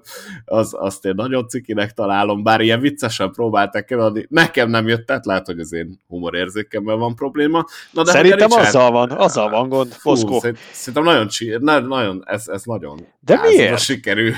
tudom, olyan erőltetetnek tűnt az egész, úgy, ahogy a Hamlin is úgy odébült, már rég lehetett látni, hogy ott a Reddick, de csak a felelógott be, ott mindenki kínosan mosolygott, szerintem ciki volt. De mondom, ez csak az én véleményem, neked lehet más, természetesen, meg bárkinek, mindenki gondolhatja, de hogy hogy érintette ez a Richard Childress Racinget, még annyit gyorsan elmondok, aztán akkor tudtok reagálni. Nem örültek, határozottan nem örültek, annyit azért tettek egy ilyen nyilatkozatban, vagy hát nem is tudom, hogy minek nevezzem, ezt egy képet töltöttek fel Twitterre gyakorlatilag, ami az állt, hogy büszkék vagyunk Reddick sikerére a Richard Childress Racingnél, arra koncentrálunk, hogy megnyerjük a bajnokságot 22-ben és 23-ban, azonban a bejelentés időzítése nem is lehetne rosszabb. Ez hogy érinti a két csapatot, hogy érinti Tyler Reddicket, és akkor mondd el kérlek, hogy neked hogy tetszett a bemutatás. Nekem nagyon tetszett. Én bevallom férfiasan, hogy ritkán szoktam ezeknek a bejelentéseknek nagy jelentőséget tulajdonítani, meg nem is különösebben ragadnak meg bennem az ilyen bazári, cirkuszi dolgok, de valamiért rám ez most hatást gyakorolt. Az, hogy Danny Hamlin egy teljesen ártalmatlan Zoom vagy Teams meetinget összehívott, aminek valami egy ilyen nagyon szürke, ilyen nagyon unalmas, ilyen dohszagú címet adtak, hogy szezonközi, vagy nagyjából szezonféltávos értékelő, és akkor Danny Hamlin az újságírókkal beszélgetett, és ennek a beszélgetésnek a kellős közepén egyszer csak megjelenik az előszobájában ennek a konferencia hívásnak Tyler Reddick, és az egyik újságíró észre is veszi, vagy talán az, aki felelős volt itt a beengedésért, nem tudom pontosan, és akkor ő mondja, hogy Tyler szerintem eltévesztetted a házszámot, mert ez a Danny Hamlin féle sajtótájékoztató, és akkor Danny Hamlin átvette a szót, hogy nem, Tyler egyáltalán nem tévesztette el a házszámot, nagyon is jó helyen van, ugyanis hatalmas hírrel tudok szolgálni, 2024-től nálunk fog versenyezni. És azt követően szépen csöndben, hogy így ledobták az atombombát, utána még egy-két információ morzsát azért elültettek, így derült ki például, hogy egyáltalán nem tudja Danny Hamlin, hogy mi lesz a sorsa Tyler Reddicknek, nem tudja, hogy kell-e egy harmadik chartert beszerezni, és három autóval fognak nekivágni a küzdelmeknek 2024-től, nem tudja, hogy mi lesz Kurt Busch-sal, tulajdonképpen semmit nem tud, nem tudja, hogy mi lesz Tyler Reddicknek a rajtszáma, szponzora, tehát ilyeneket abszolút ne is kérdezzenek, egy dolog biztos, 2024-től Reddick a 23-11-es színeiben fog indulni, és az is biztos, hogy ez nem egy évre, hanem legalább kettőre szól ez a kontraktus. Ennyit tudunk. És azóta elkezdődtek a találgatások, hogy akkor ez most azt jelenti, hogy Kurt Buschnak még 53 versenye van, és utána viszontlátásra. Hamlin ezt követően azt is mondta, hogy amíg Kurt Busch szeretne versenyezni, addig náluk lesz hely Kurt Busch számára, de akkor meg szeretném én megkérdezni, hogy ilyen árak mellett, hogy Hamlin már eleve Michael Jordannel közösen nagyon nagy felárat fizettek a charterért, 13 millió, 13 és fél millió dollárt talán. Tehát a világtörténelem legdrágább chartereit vásárolta meg Danny Hamlin már eleve, Na mindegy, szóval, hogy így még kifizessenek egy nagyobb összeget, és ki fog megválni a charterétől, ez a másik dilemma. Mert ha csak mondjuk BJ McLeod nem unja meg ezt a hátulkeringőzést, akkor nem nagyon látom azt a gárdát, amely chartert áruba bocsáthatna. Nyilván persze minden pénzkérdés, de nem tudom, hogy hogy fognak Rediknek egy harmadik chartert keríteni, ha pedig két charter marad, és Kurt Busch egy kicsit nagyobb ambíciókkal vágna neki 2023-nak, akkor lehet, hogy azt mondaná, hogy 2024 még neki, neki köszöni szépen jó lesne, akkor ugye mi lesz alasszal. Na, szóval ez egy atombomba volt, és mindannyian még szerintem a hatása alatt vagyunk ennek az egésznek. Az utórengései azok, azok még mindig itt vannak közöttünk, és nagyon nehéz hová tenni, hogy ebben az átrendeződött világképben ki hova fogja magát pozícionálni. Mi lesz például a nyolcassal? És a Richard Childress Racing hogyan emészti?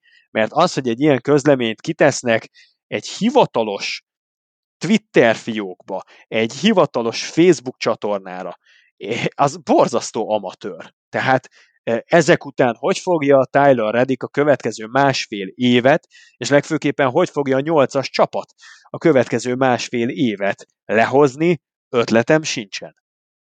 Igen, én azt tartom eléggé különlegesnek, hogy 2024-es szerződésről van szó, és 2022 év közepén bejelentik ezt a dolgot, és ekkora visszhangja van ennek az egész történetnek, úgyhogy másfél évet még egy másik csapattal, ugye a régi csapatával, a Richard childress kell lehúznia.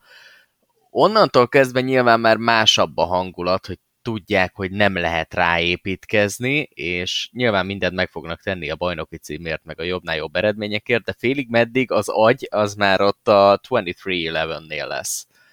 Úgyhogy ez, ez mindig egy eh, elég érdekes szituáció. Általában, hogyha valaki elszerződik valahova, akkor az úgy szokott történni, mit én most van 2022. július közepe, és azt mondják, hogy július közepe, 2022. december 31-ig még köt a szerződés, 23. január 1-től ott vagyok az új csapatomnál, viszont ez 24-re datálódó szerződés, úgyhogy eh, nagyon érdekes lesz, hogy az elkövetkezendő másfél évet milyen viszonyban fogja teljesíteni ő, valamint a csapat, és én megmondom őszintén, egyáltalán nem vagyok abban biztos, hogy ezt a szerződést, ezt, ezt végig fogják tolni.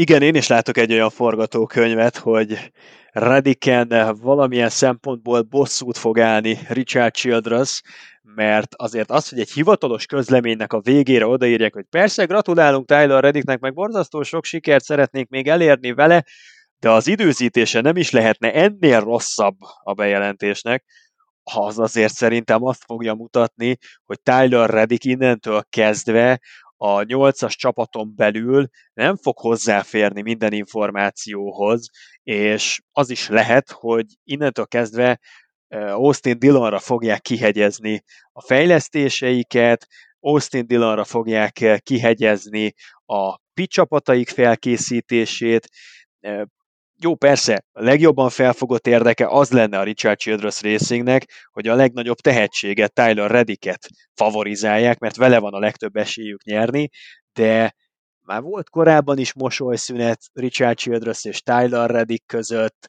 Szerintem nem igazán volt jó párosítás, nem igazán éreztem azt, hogy egy húron pendülne az istálló Redikkel, és az pedig így utóbb beigazolódott, hogy Redik elvágyott onnan. Már az, hogy egy éves opciót hívtak le, nem egy hosszú távú szerződés hosszabbítást jelentettek be, az azt fémjelezte, hogy ez a szerelem ez inkább plátói, tehát hogy inkább már csak a Richard Childress Racing szeretné a nagy tehetséget magához láncolni, és, és Reddick meg szerette volna ugródeszkaként használni ezt a csapatot, és, és komolyabb skalpokra vágyik erre utalt már ez az egyéves opciós joggyakorlás is. Ezt azt hiszem pont egy vagy két adással ezelőtt beszéltük meg, hogy ez azt jelzi, hogy 2024-től Redik teljesen máshol akarja a pecsenyéjét sütögetni. Ezt pont az előzőben beszéltük meg, és hozzátenném még azt is, hogy azt is az előzőben beszéltük, hogy Chase Elliott lesz a az első háromszoros futamgyőztes. Ezt Zolival ketten így megállapítottuk, úgyhogy azért, azért gyűjtsük be, gyűjtsük be, nem? Ezeket hát a kristálygömb, a... igen, az, az elég jól működik, csak a fantasynél hagyott cserben a fene vinné el. Igen, gyűjtsük be ezeket a kis egy kis apró győzelmeket a podcast életében, mindkettőben igazunk volt.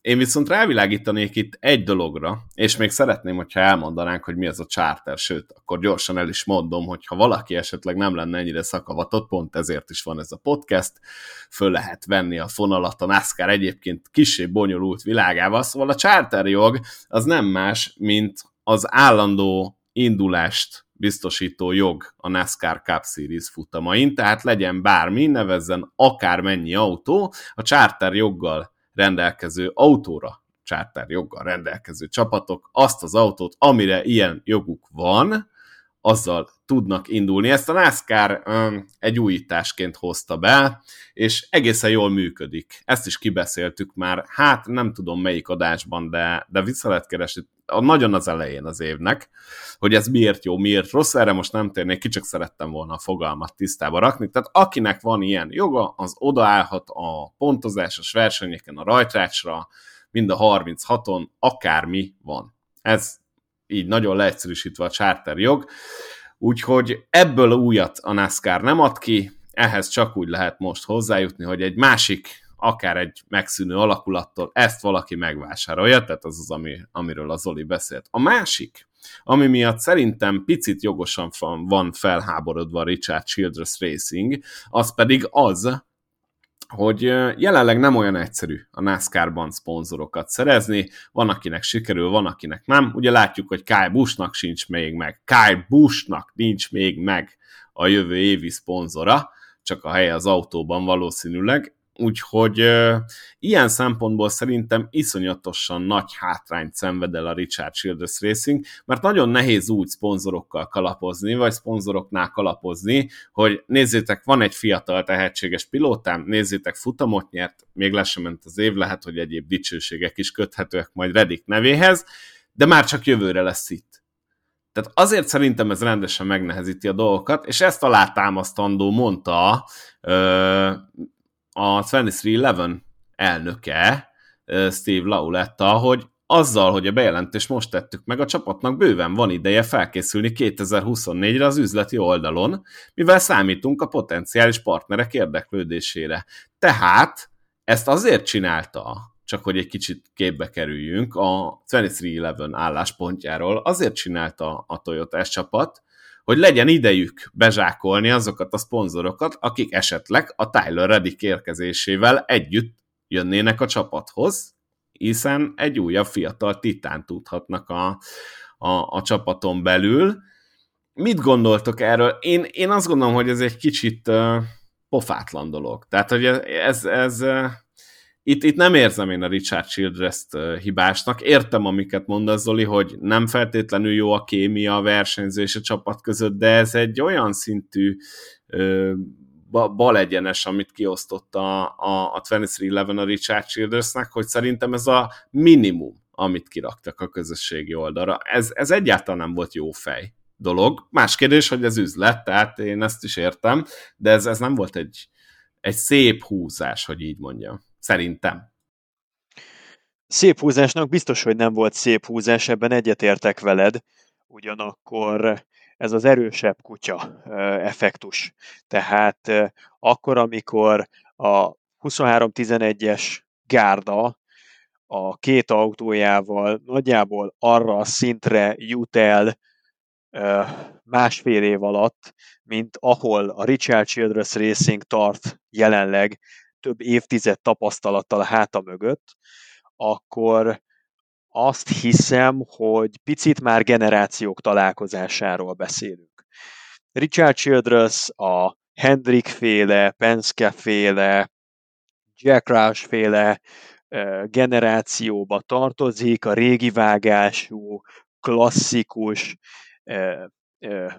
csapattulajdonosoknak a sorát erősíti, akik nyilvánvalóan egy szűk klubba tartoznak, akik a maguk politikai nézeteivel, a, az őket körül ölelő holdudvarnak és egyéb közegnek, gazdasági szegmensnek a szószólóiként, orákulumaiként nyilván meghatározóak az amerikai gazdaságnak ezen szférájában, és emellett természetesen a NASCAR-ban is ők fújják a passzát Na és ugye vannak olyanok, akiket erre a meetingre nem hívtak meg.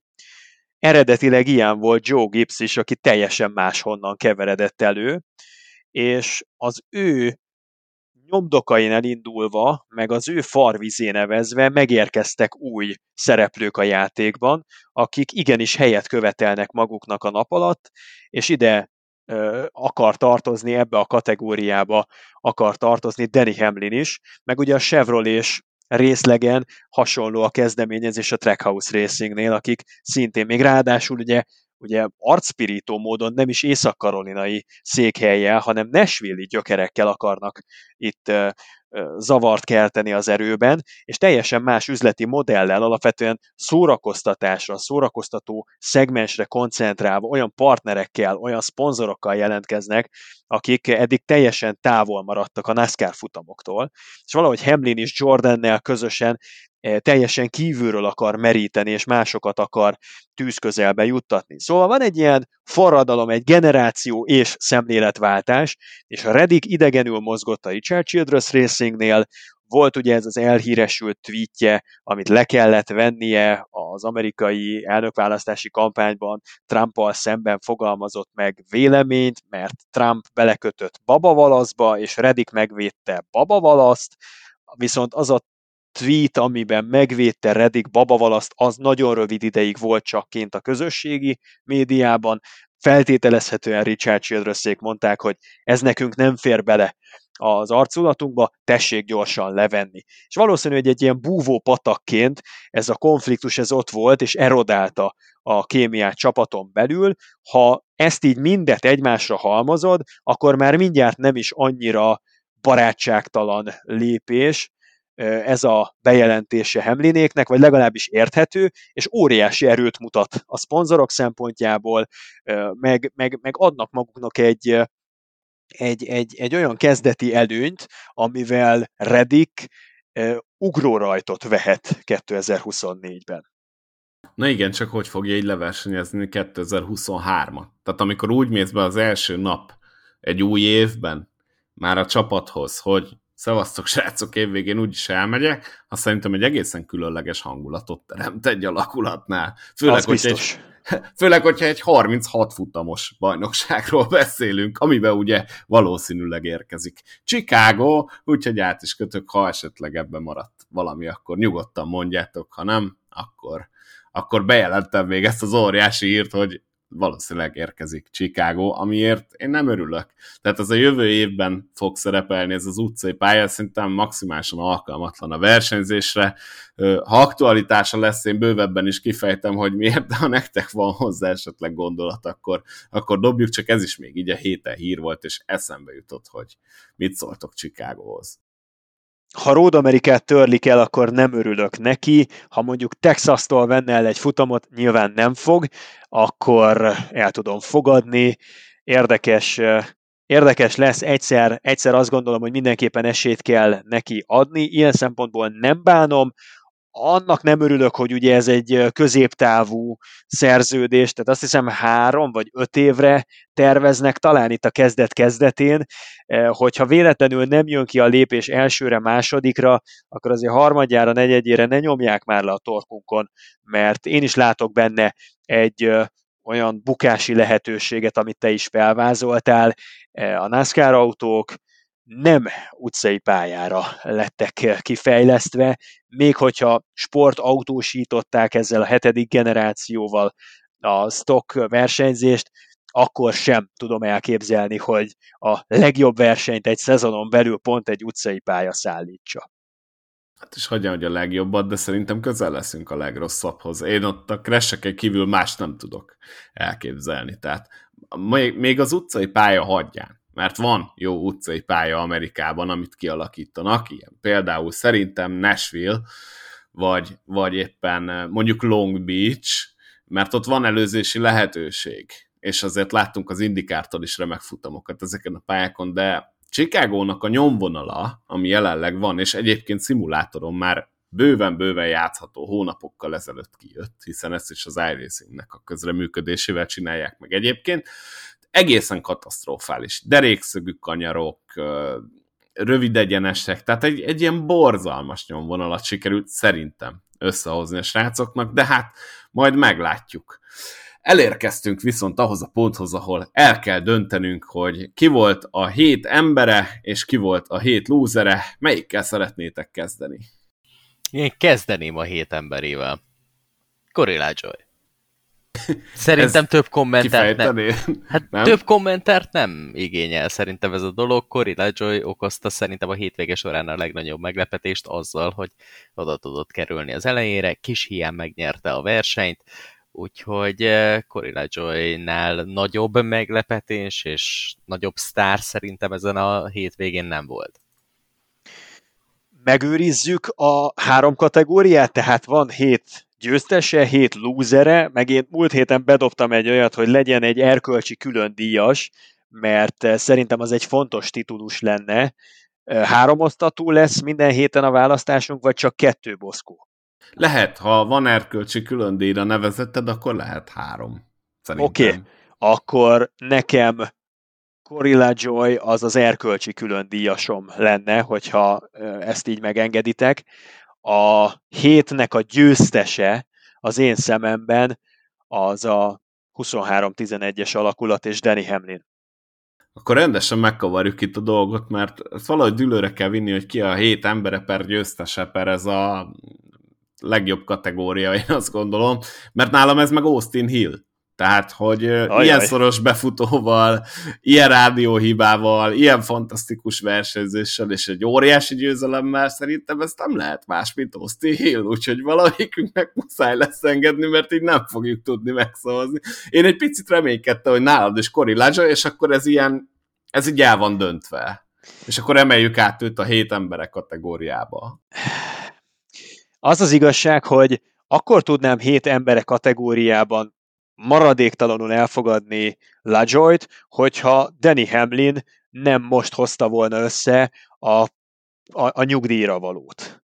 Tehát eh, az, hogy megszerezték Tyler Redicket, az, hogy a 23-11-es csapat ilyen hosszú távú víziót tesz le a szponzorai elé, az számomra imponáló.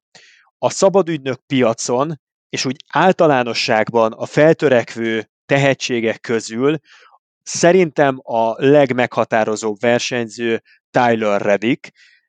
Ő az, aki majd nagyon jókat fog csatározni az elkövetkező tíz évben Kyle Larsonnal, meg az elkövetkező húsz évben Ty gibbs ha minden rendben megy. Tehát ilyen szintű kalibernek tartom Tyler Reddicket, és azért egy generációja top 3-as tehetségét megnyerni a gárdáthoz egy másfél éves múltal rendelkező istállóba, az óriási fegyvertény. Úgyhogy engem erről nem tudtok lebeszélni, hogy Danny Hamlin ennek a hétvégének, vagy ennek a hétnek a, a győztese. Én ebből nem engedek. Beszéljétek meg ti, hogy Austin Hill vagy Corilla Joy nyer kettő az egy arányban.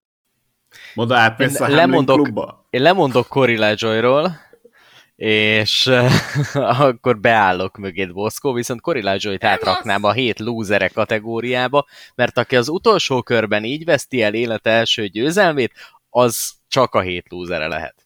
Na jó, hát azért most a hét emberétől eljutunk a hét lúzereig, de Nem, az én a baj, egyébként hogy egyszerre jelölném a két kategóriát. Amúgy igen. Óriási. amúgy az a helyzet, hogy én is, és akkor Zoli teljes megbotránkozására oda én is jelölném Corilla Joy-t, mert ennyire közelről, ekkora nagyot esti, ez, ez valami egészen fantasztikus. Más kérdés, hogy nekem a hét lúzere címre úgy van jelölve egyetlen ember Lajayon kívül, aki rossz Chastain, hogy második lett a futamon.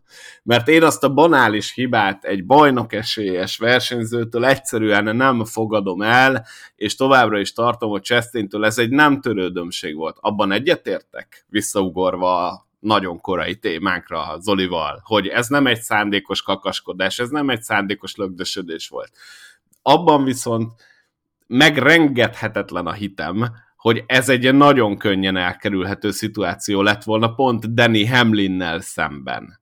Ez egy, ez egy manőver tekintetében nem egy extra dolog lett volna. Nyilván ö, lehet, hogy nincs igazam, de én oda Ross Chastain nagyon erős győztesnek vinném ebbe a loser kategóriába, mert hogy Danny Hamlin magadra haragítani még jobban, az nem egy egyszerű, és most már Ty Dillon is ö, úgy beszélt Ross Chastainről, még a Truex-es ütközés kapcsán, hogy semmi extra, csak a szokásos Ross Chastain, tehát hogyha már egy Ty Dillon ezt kimondhatja, és még jóformán tapsol is hozzá a közösség, akkor én azt gondolom, hogy Ross Chastain a bajnoki álmaiba még egy jó nagyot belerúgott ezen a futamon. Hozzáteszem, nem értek egyet Ty Dillonnal az eset kapcsán, ott nem tartom hibásnak Ross Chastain. Szerintem ez egy pontosan ugyanolyan eset volt, mint amit később is láthattunk ott a Kyle Larson féle tolás, meg, meg összeakadás következtében, aminek ugye Swiss itta meg a, a, a levét, és pont Austin Dillon volt a másik főszereplő, ugye aki a, a tesó, úgyhogy nem tudom, nálam ez Chastain, de Lajoyt én is jelöltem volna a hét lúzerére, úgyhogy szegény megszavazzuk hét lúzerének, amikor, amikor a legjobb atlantai futamán van, és akkor Austin Hilt meg az egekbe emeljük. Ezt megcsináljuk? Nem, én ehhez nem adom a nevemet, gyerekek, tehát szerintem a hét vesztese, a hét lúzere nem lehet más, mint Richard Childress. Engem erről se tudtok lebeszélni. Tehát az, hogy valaki elveszíti Tyler Redicket. Ráadásul úgy veszíti el, hogy semmilyen ráhatása nincsen az egész bejelentés időzítésére, és emiatt középtávon kiherélik az istállóját, az az ember biztos, hogy annak a hétnek, de lehet, hogy annak az esztendőnek, vagy a 2020-as évek első felének a legnagyobb vesztese, és ez Richard Childress, és ez most derült ki, úgyhogy én emellett érvelek. Jó, ebben viszont egyetértünk. Annyi tüske van bennem, hogy a Lajoy crash csinált gyakorlatilag azzal, hogy nem tudta megfogni az autót, és pont Cole Caster elé forgott be, akit megjegyezném, hogy zseniális. Azért azt el kell ismerni, viccet, minden viccet félretem, hogy zseniális mentést mutatott be, és bejött végre először az éven top 10-be. Emiatt van egy kis tüske bennem Lajolja a szemben, de, de az érveid mondjuk megrengethetetlenek Richard childress kapcsolatban, viszont én Danny Hamlint morálisan nem tudom a legjobb embernek választani. Abban kiegyezünk akkor, hogy Austin Hill a hét embere, én a Danny Hamlinhez semmiképpen nem tudok hozzájárulni, viszont a hét vesztese akkor Richard Childress. Moda, mi a véleményed? Kiegyezünk így? Én ebbe a hét című kategóriába annyira versenyzőhöz ragaszkodok, és lehet, hogy egy óriásit bukott ezzel Richard Childress, de én ettől függetlenül a pályán nyújtott teljesítményeket nézem ennél a kategóriánál, vagy legalábbis amikor ezen a kategórián gondolkozom. De hogyha ez kell a békességhez, akkor én nagyon szívesen átállok. Yes! Az, yes! az tény, hogy nagy vesztes volt, de szerintem nagy vesztes lesz 2024-től, tehát azért még van másfél éve. De ez most történt. Jó, akkor viszont dülőre jutottunk. Zoli egyik témában leszavaztunk, a másikban melléd álltunk. Szerintem ezzel ki lehet egyezni, nem? Abszolút, és akkor az erkölcsi külön díj nálam az Corilla Joy. Nálatok van ilyen? Az lehet, az abszolút, az abszolút Jó. lehet Corilla Joy. És akkor még egy pozitívan is hozzuk ki a sztoriból. és egyébként ezt meg is érdemli. És akkor szerintem meg vagyunk. Tehát akkor a hét embere az Austin Hill, nagy meglepetésre az Xfinity szériából érkezett, a hét losere Richard Childress, az erkölcsi külön díjasunk pedig Corilla Joy. Így helyes? Így helyes, és akkor még az Austin Hillhez annyit tegyünk be, hogy megürült a 8-as számú gép a Cup Series-ben 2024. január 1-től egészen biztosan, de az is lehet, hogy már 2023-tól, hogyha Redik kegyvesztetté válik. Volt már erre példa azért a világtörténelemben, és annak az egyik fő esélyese lehet Austin Hill.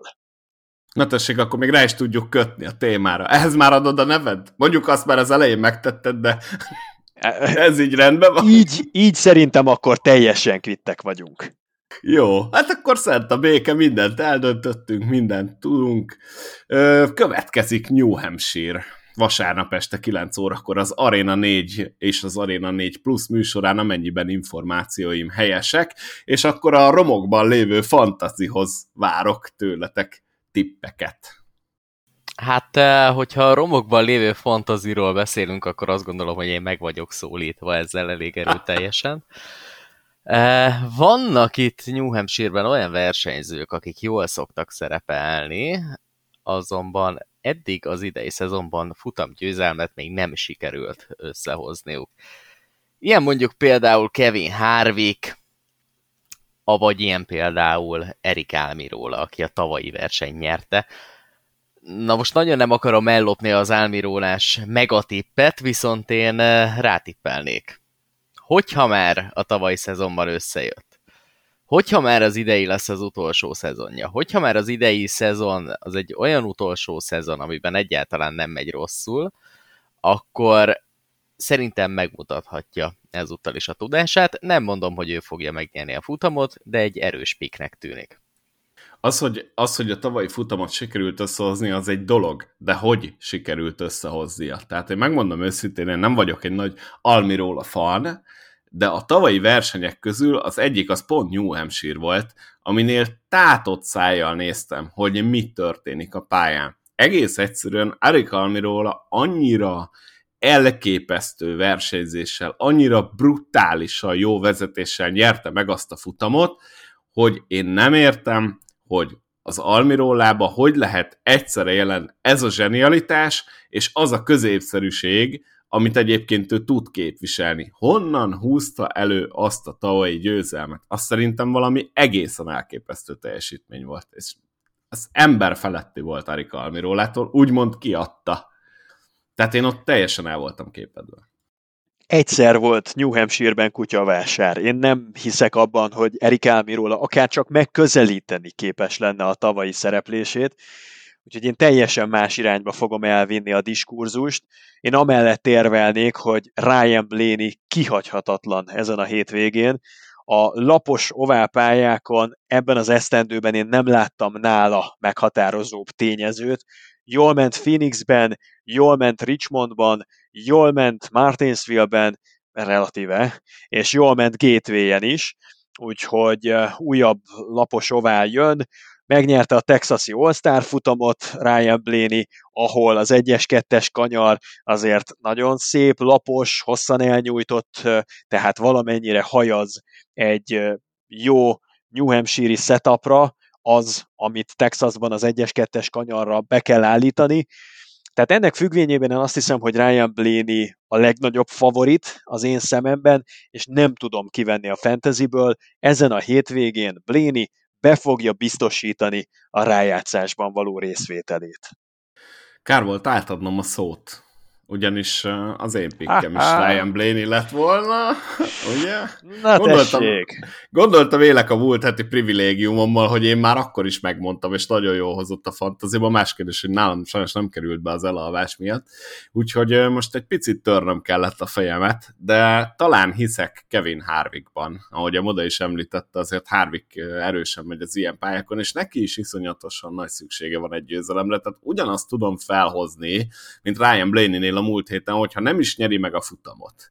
De most már az egész Stuart House Racing azon van, hogy Kevin Harvick a lehető legjobban szerepeljen, és valahogy összekaparjon egy győzelmet, hogy azzal eljusson a rájátszásba. Ugye ott már a pontok tekintetében is problémák vannak, ugyanis Harvick, ha jól tudom, ki van szorulva a maradék három hely egyikéről. Ki jelenleg. bizony. Bizony, bizony. Úgyhogy ott, ott már nincs más lehetőség, mint futamot nyerni, és ha nem is sikerül, de szerintem egy nagyon erős szereplést várhatunk Kevin Harvicktól, úgyhogy akkor őt mondom, de alapvetően Ryan Blaney-nek is biztos helye van az én fantazimban, illetve én azért reménykedem abban is, hogy Arik Almiróla emlékszik arra, hogy mit és hogy csinált tavaly, ez nem egy Super Speedway, ez nem egy szerencse játék, tudom Zoli, ezt nem szereted, de itt, itt elképesztő képességek kellenek ahhoz, hogy valaki jól tudjon szerepelni, és nem tudom hova tűnt az az Álmiról, akit tavaly itt láttunk, de reménykedem benne, hogy visszatér, úgyhogy Álmirólát is be fogom tenni,